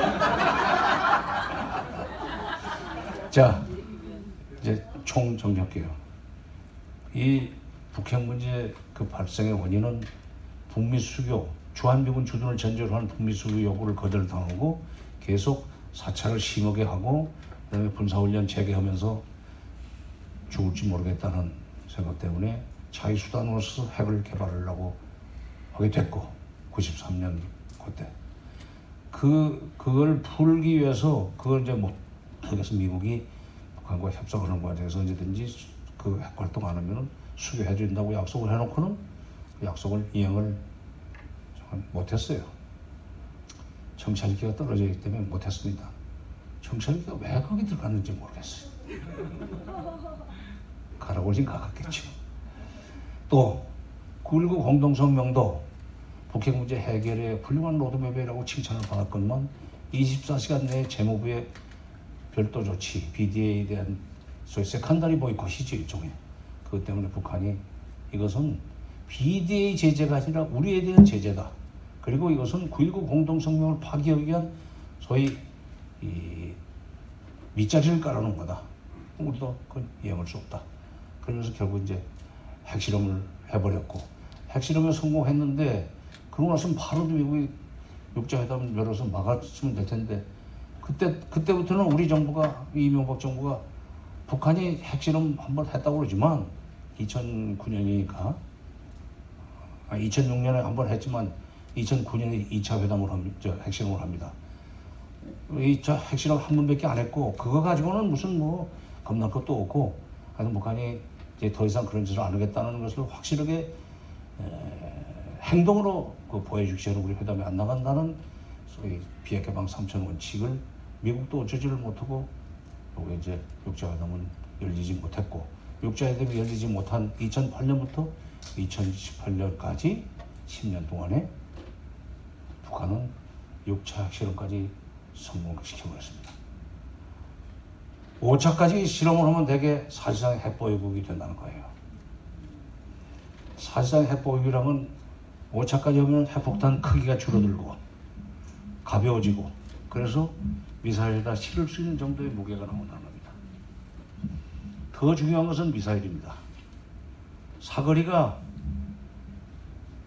여기 제가 금년 3월에 제가 샌프란시스코로 간 적이 있었는데 태평양을 건너가는데 몇 킬로나 되는가 봤더니 비행기가 서울 인천에서 떠나가지고 샌프란시스코까지 가는데 9,300킬로더군요. 근데 참 김정은이 집권한 뒤에 2011년, 2011년, 2011년 12월 17일 날 김, 김정일이 세상을 떤 뒤에 바로 예, 후계자로 내정이 되어 있었기 때문에 집권을 했는데 2012년부터 2017년 11월 29일 13,000km짜리 사거리가 나온 ICBM 인터컨티넨탈 바리스틱 미사일이 나올 때까지 90번 미사일 발사 시험을 했습니다. 성공, 사거리 늘려서 실패, 더 열심히 하라, 늘려서 성공, 또 늘리다가 실패, 또 계속 성공, 성공. 그래가지고 2017년 7월 또 3일인가 4일 날 독립기념일 날 꼭 그런 날 택해요. 그러니까 자- 자는 사람 딱이 때리는 거 똑같아요. 한 잔 먹어 아, 코 골고 자고 했는데 만 킬로 나왔어요. 만 킬로짜리 나와서 우리는 아 이거 진짜 참 앞으로 저거 금방 저거 그 결국 와싱턴 도달할 텐데 근데 미국에서 뭐라고 했는가? 북한의 기술 수준에 대해서 우리도 정보가 많다. 그런데 만 킬로까지는 쉽게 만들었는지 모르지만 앞으로 2, 3천 킬로를 더 늘리려면 최소한 2, 3년은 더 걸린다. 그 2, 3년 동안 집중적으로 그야말로 맥시멈 프레셔를 가해서 북한이 항복하도록 만들 수 있다. 압박과 제재는 계속해야 된다. 못 만든다. 2, 3년 내에. 웬걸.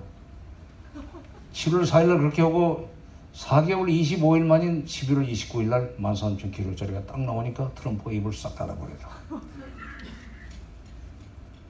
그러고는 사실상의 특사를 보냅니다. 유엔 사무차장을. 신부는 미국 국무부 직원이 아니지만 미국 국무부에서 쭉 큰 사람이에요. 제이크 펠트만. 제이크는 그 아바타에 나오는 남자 주인공 이름인데 제이크. 제이크. 제이크 펠트만. 펠트만이 12월 5일부터 12월 9일까지 평양에 체류하면서 북한의 고위 간부들 만나가지고 했다는 말. 오판에 의한 전쟁을 막기 위해서는 반드시 협상을 해야 된다. 그건 비 오면 우산 쓰라는 소리예요. 그래도 그 시기에 미, 그 미국 국무부에서 쭉큰 유엔 사무처장이 사무총장 심부름으로 온 것처럼 하지만은 그 말은 미국의 뜻이지 미국의 뜻이라고 해석을 하지 그게 그냥 그냥 일반론이라고 누가 생각을 하겠어요. 오케이. 그러면 갈 수 있는 핑계를 만들자.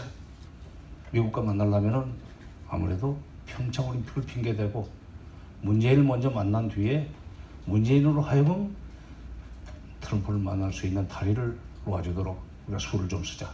그게 신년사에서 나온 평창 올림픽에 갈 수 있다. 이걸 위해서 고위급 회담을 할 필요가 있다. 그리고 회담에 나오고 그다음에 장관 회담 바로 어, 열리죠. 1월 5일날 1월 1일 날 신년사 그 얘기를 하니까 우리가 바로 통일부 장관 명의로 그러면 장관급 회담을 하자 해서 1월 4일 날 답을 하고 그리고 1월 9일 날 회담을 했습니다. 2월 9일 날 개막식에 축하 단, 단장을 보내 단을 보낸다고 하면서 단장은 김영남이라고 발표 했어요. 그래 난데없이 김여정이가 친서를 들고 나타난 겁니다. 영감님 돌아서 아 근데 유세가 대단한 것이 김영남은 1928년생입니다. 예? 할아버지죠. 자꾸 자꾸 저보고 정세균 의장님이라고 그러고 그러면 좀 같더라고 그러더니 결국 이제 예.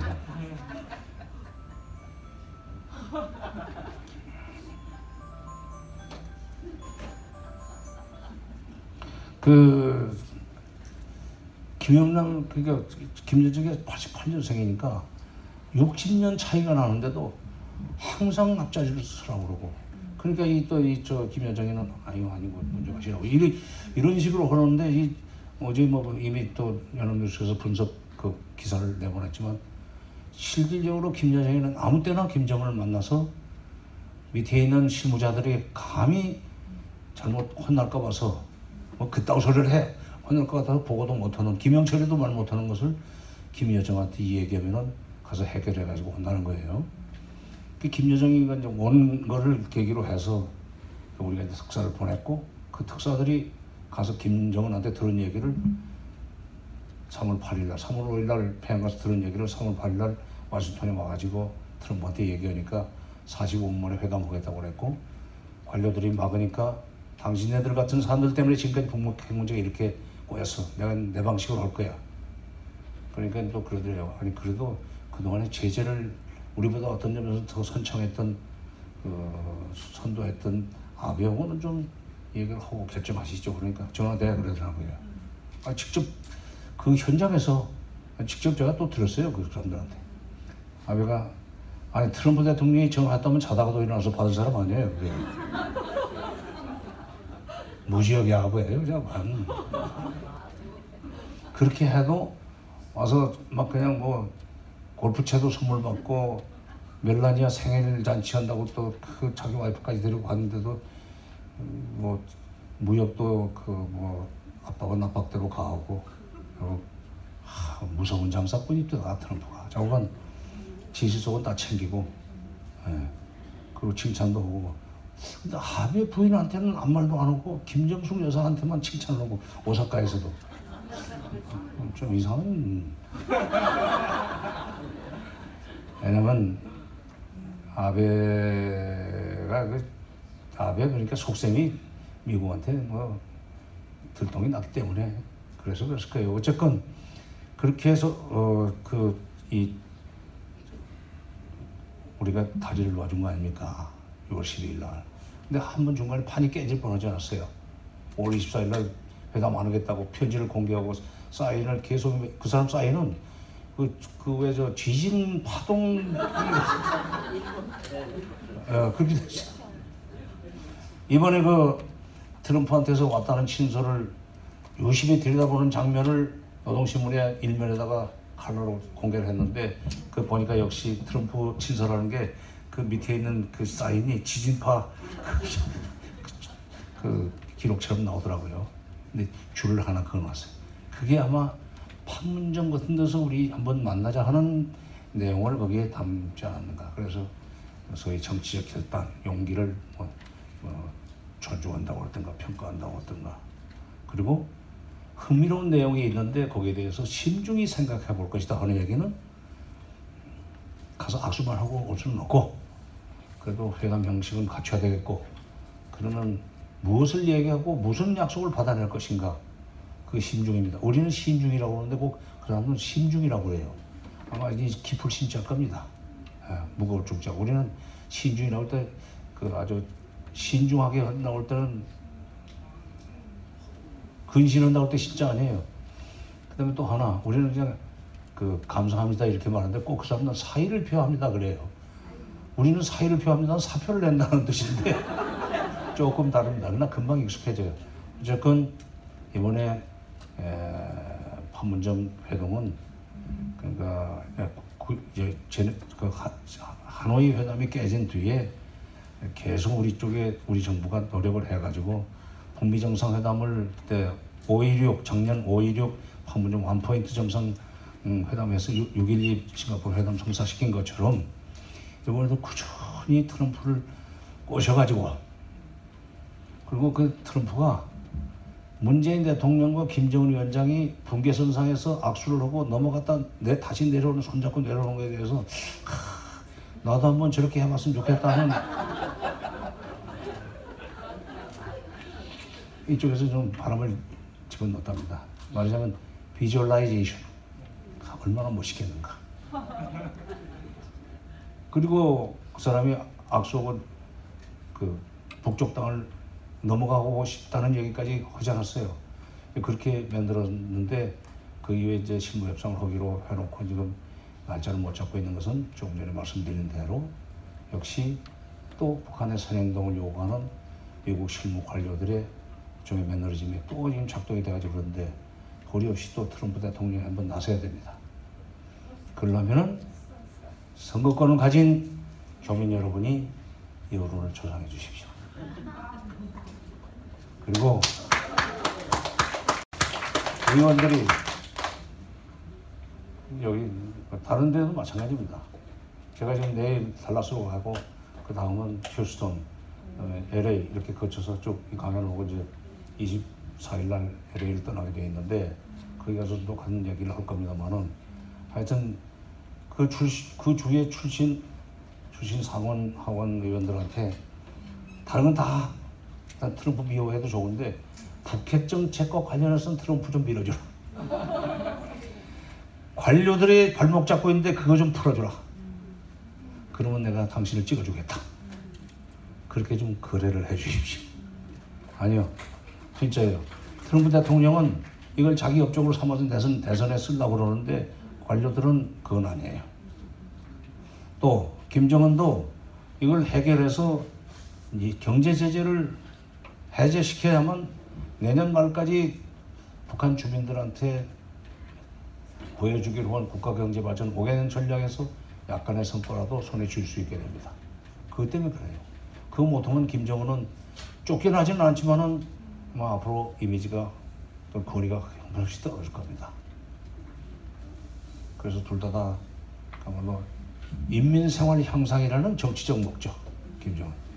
내년 대선의 재선이라고는 정치적 목적 때문에 둘이 지금 거래를 쉽게 할 수 있게 됐는데 요만만 하고 끝내겠습니다. 작년 6월 27일 제주도 서귀포에서 제주도가 해마다 열어온 국제 평화 포럼이라는 게 열렸습니다. 그게 제가 한 세션의 사회를 맡았었어요.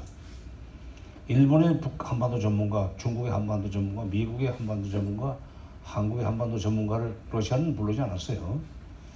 해놓고 제가 어떤 질문을 했는가? 4.27 판문점 회담, 그 다음에 6.12 북미 정상회담, 이 좋은 성과를 거뒀는데 이후에 그 두 회담 그 합의 정상 간의 합의를 토대로 해서 한반도 정세가 어떻게 전개되겠는지 한번 전망해주고 그 다음에 그 전망을 현실로 구현하기 위해서 우리 정부가 어떤 방향으로 어떤 정책을 추진해야 되는지 좋은 의견이 있으면 제안해달라 그렇게 이제 질문했어요. 그리고 일본에서 온 한반도 전문가한테 먼저 마이크를 줬습니다. 그 사람은 노동신문을 읽는 전문가입니다. 미국의 한글 못 읽는 한반도 전문가 맞습니다. 그 나라의 말을 모르면서 그 지역의 area specialist라고 말할 수 없어요. China specialist가 되려면 중국어를 능통해야 됩니다. 그러잖아요? 예. 그 영어로 번역해 놓으면 딴 뜻이 되는 수가 있거든요. 죽여버릴 수 있어가 뭐 번역하면은 뭐 죽일 수 있어 죽여 버릴 수 있어 하고 죽일 수 있어 그는 완전히 어감이 다르잖아요. 그 이제 그 일본의 그 전문가는 개요대학 명예 교수인데 이렇게 얘기를 해요. 문재인 대통령은 분당국의 대통령으로서 참 운이 좋다. 왜냐? 때마침 김정은과 트럼프를 만난다. 이 두 사람을 앞으로 각자 자기들 정치적 목적을 가지고 있지만 이 두 사람을 잘 연결시키면 문재인 대통령은 북핵 문제 해결의 초석을 놨다 또는 북핵 문제 해결을 시작한 업적이 업적이 훌륭한 대통령으로 기록될 것이다. 분당국의 대통령으로서 그렇게 될 수 있는 것은 축복이다. 그래서 그 다음부터는 제가 중국 전문가, 뭐 미국 전문가 얘기 듣지도 않았어요.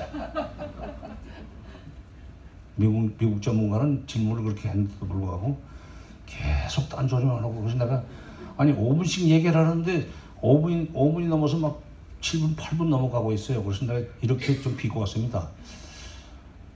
우리 시계는 분명히 지금 5분이 넘었는데 미국 사람 시계는 10분이 5분으로 나오느냐? 그랬더니 바로 그 말귀를 알아듣고는 얘기를 중단하고 그만하겠다고 하더라고. 예, 그 바로 어, 김정은과 트럼프를 잘 연결시키면은 북핵 문제가 해결될 수 있는 그 가능성은 높은데 지금 김정은은 걱정이 없습니다. 발목 잡을 사람이 없어요, 감히. 그러나 트럼프는 소위 관료, 그다음에 군산복 합체 그쪽에서는 북핵 문제가 해결되는 걸 그렇게 별로 바라지 않습니다. 그 발목 잡는 걸 좀 교민 여러분들이 좀 풀어주시기 바랍니다. 대한민국 정부는 그것까지는 못합니다.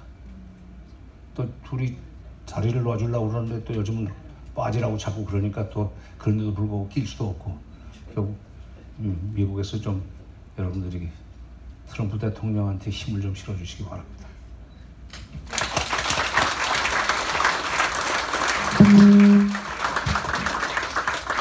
질문하십시오. 네.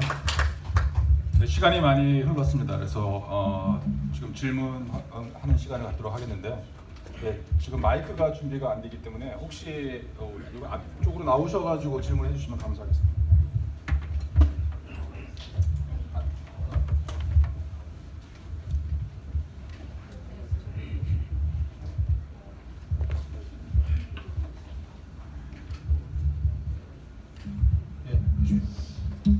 우선 멀리까지 와주셔서 감사합니다. 오늘 말씀 잘 들었고요. 간단하게 질문하라고 다들 그러셔서 간단한 질문 먼저 드리겠습니다. 예. 음, 저희는 여- 이 동네에 살고 있기 때문에 어, 미국의 시각에서 자꾸 보는 습관이 돼 있는데요. 첫째는 어, 지금 이란의 문제와 북한 핵의 문제가 어떤 연계가 될 수 있을 것 같은데 그 부분에 대해서는 대한민국 어느 미디어에서도 지금 어, 조사나 또는 어, 보도를 안 하고 있거든요. 그래서 그런 문제에 대해서 혹시 알고 예, 계시는 아니 게 근데 있으신지? 저는 뭐 이란 문제하고 북한 어, 북핵 문제가 서로 연계되어 있어서 뭐 북핵 문제 해결의 속도를 늦추거나 뭐 그럴 수 있는 그 뭐 가능성이나 여지는 그게 크, 뭐 별로 없다고 생각합니다. 그건 별도의 문제입니다. 중동 문제는 사실은 석유하고 관련되어 있어요. 지금 인도 태평양 전략이라는 것도 지금 이번에 지금 동아태 처관부가 우리 보고 뭐이 한일 간에 불편한 걸 도와줄 테니까 풀어줄 테니까 호르, 호르무즈 해협을 지키는데 해군 파견해 달라고 그러는데 우리가 그럴 해군 적이 있는지 모르겠어요. 우리는 해군이 별로 그렇게 강한 나라가 아니에요. 예. 일본은 해군력이 강한데 일본은 우리 자위대는 멀리 못 간다고 또 일- 빼버렸고 사실 일본이 가고 싶을 텐데 그래 이제 못 간다고 했고 그러니까 이란 문제는 사실은 이란 문제나 또는 이라크 문제나 뭐 이런 것은 그쪽은 소유가 난 나라 문제는 단순하게 무슨 뭐 이 저 핵 문제가 아니라 소위 석유 oil politics라는 말도 있었습니다. 이미 70년대 초부터 석유 파동 나고 나는데 oil politics라는 말이 예, 정치학자들이 잘 쓰는 말이 되는데 중동 문제는 소위 oil politics의 문제입니다. 북핵 문제는 저는 북미 대사관이 북미 간의 대사관까지 수립되는 것이 예, 미국의 국가에게 도움이 되는 건될수 있다고 지금 생각하고 우리가 그쪽으로 미국을 설득해야 되는데 베이징에도 미국 대사관이 있습니다. 그러나 베이징은 미국 소위 만리장성 이남의 mainland China를 감시하는 감시초소입니다. 만리장성 이북에 있는 동북삼성, 몽골까지의 군사 상황을 감시할 수 있는 초소는 지금 서울에 있는 미국 대사관과 오산에 있는 기지 가지고는 약합니다. 베이징에 그게 들어가면 아니 북한의 평양에 미국 대사관이 들어가면은 자, 중국은 미국의 손아귀에 들어가요. 손바닥 안에 들어가. 그렇게 되면 동아시아 지역에서 미국의 소위 그 헤게모니는 지금보다 훨씬 더 강화될 수 있기 때문에 트럼프는 그 계산을 하고 있으리라고 봅니다. 어떻게 보면은 지금 군산복합체 입장에서 볼 때는 비핵화가 되면은 무기 시장이 줄어들 것 같지만 북한도 결국은 나중에 미국의 무기 시장이 될 수 있다는 가능성을 생각해 볼 필요가 있어요. 그러니까 이쪽의 동북아시아 지역에서의 북미 관계와 중동 지역에서의 북한, 미국과 이란 사이의 관계는 차원이 좀 다르고 질이 좀 다른 문제라고 생각합니다. 크게 걱정하지 마십시오. 예, 다음 분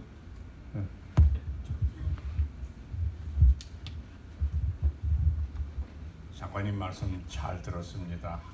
한순간도 지루한 시간이 없었거든요.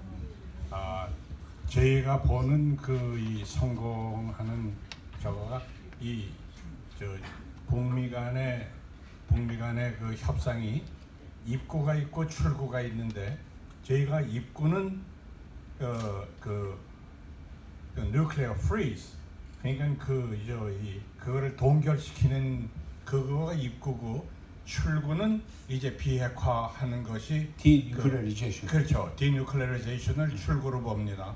그리고 중간에 그 프로세스는 협상하는 프로세스는 아, 단계적이고 그 다음에 그 야, 단계적일 뿐만 아니라 아, 그 이 동시적인 단계적이고 동시에 서로 믿 저, 서로 믿을 필요가 없이 그 동시에 그 주고받는 그 단계를 통해서 동시에 주고받는 그런 그 생각을 하고 있는데 그 장관님은 거기에 대해서 어떻게 보시는지요?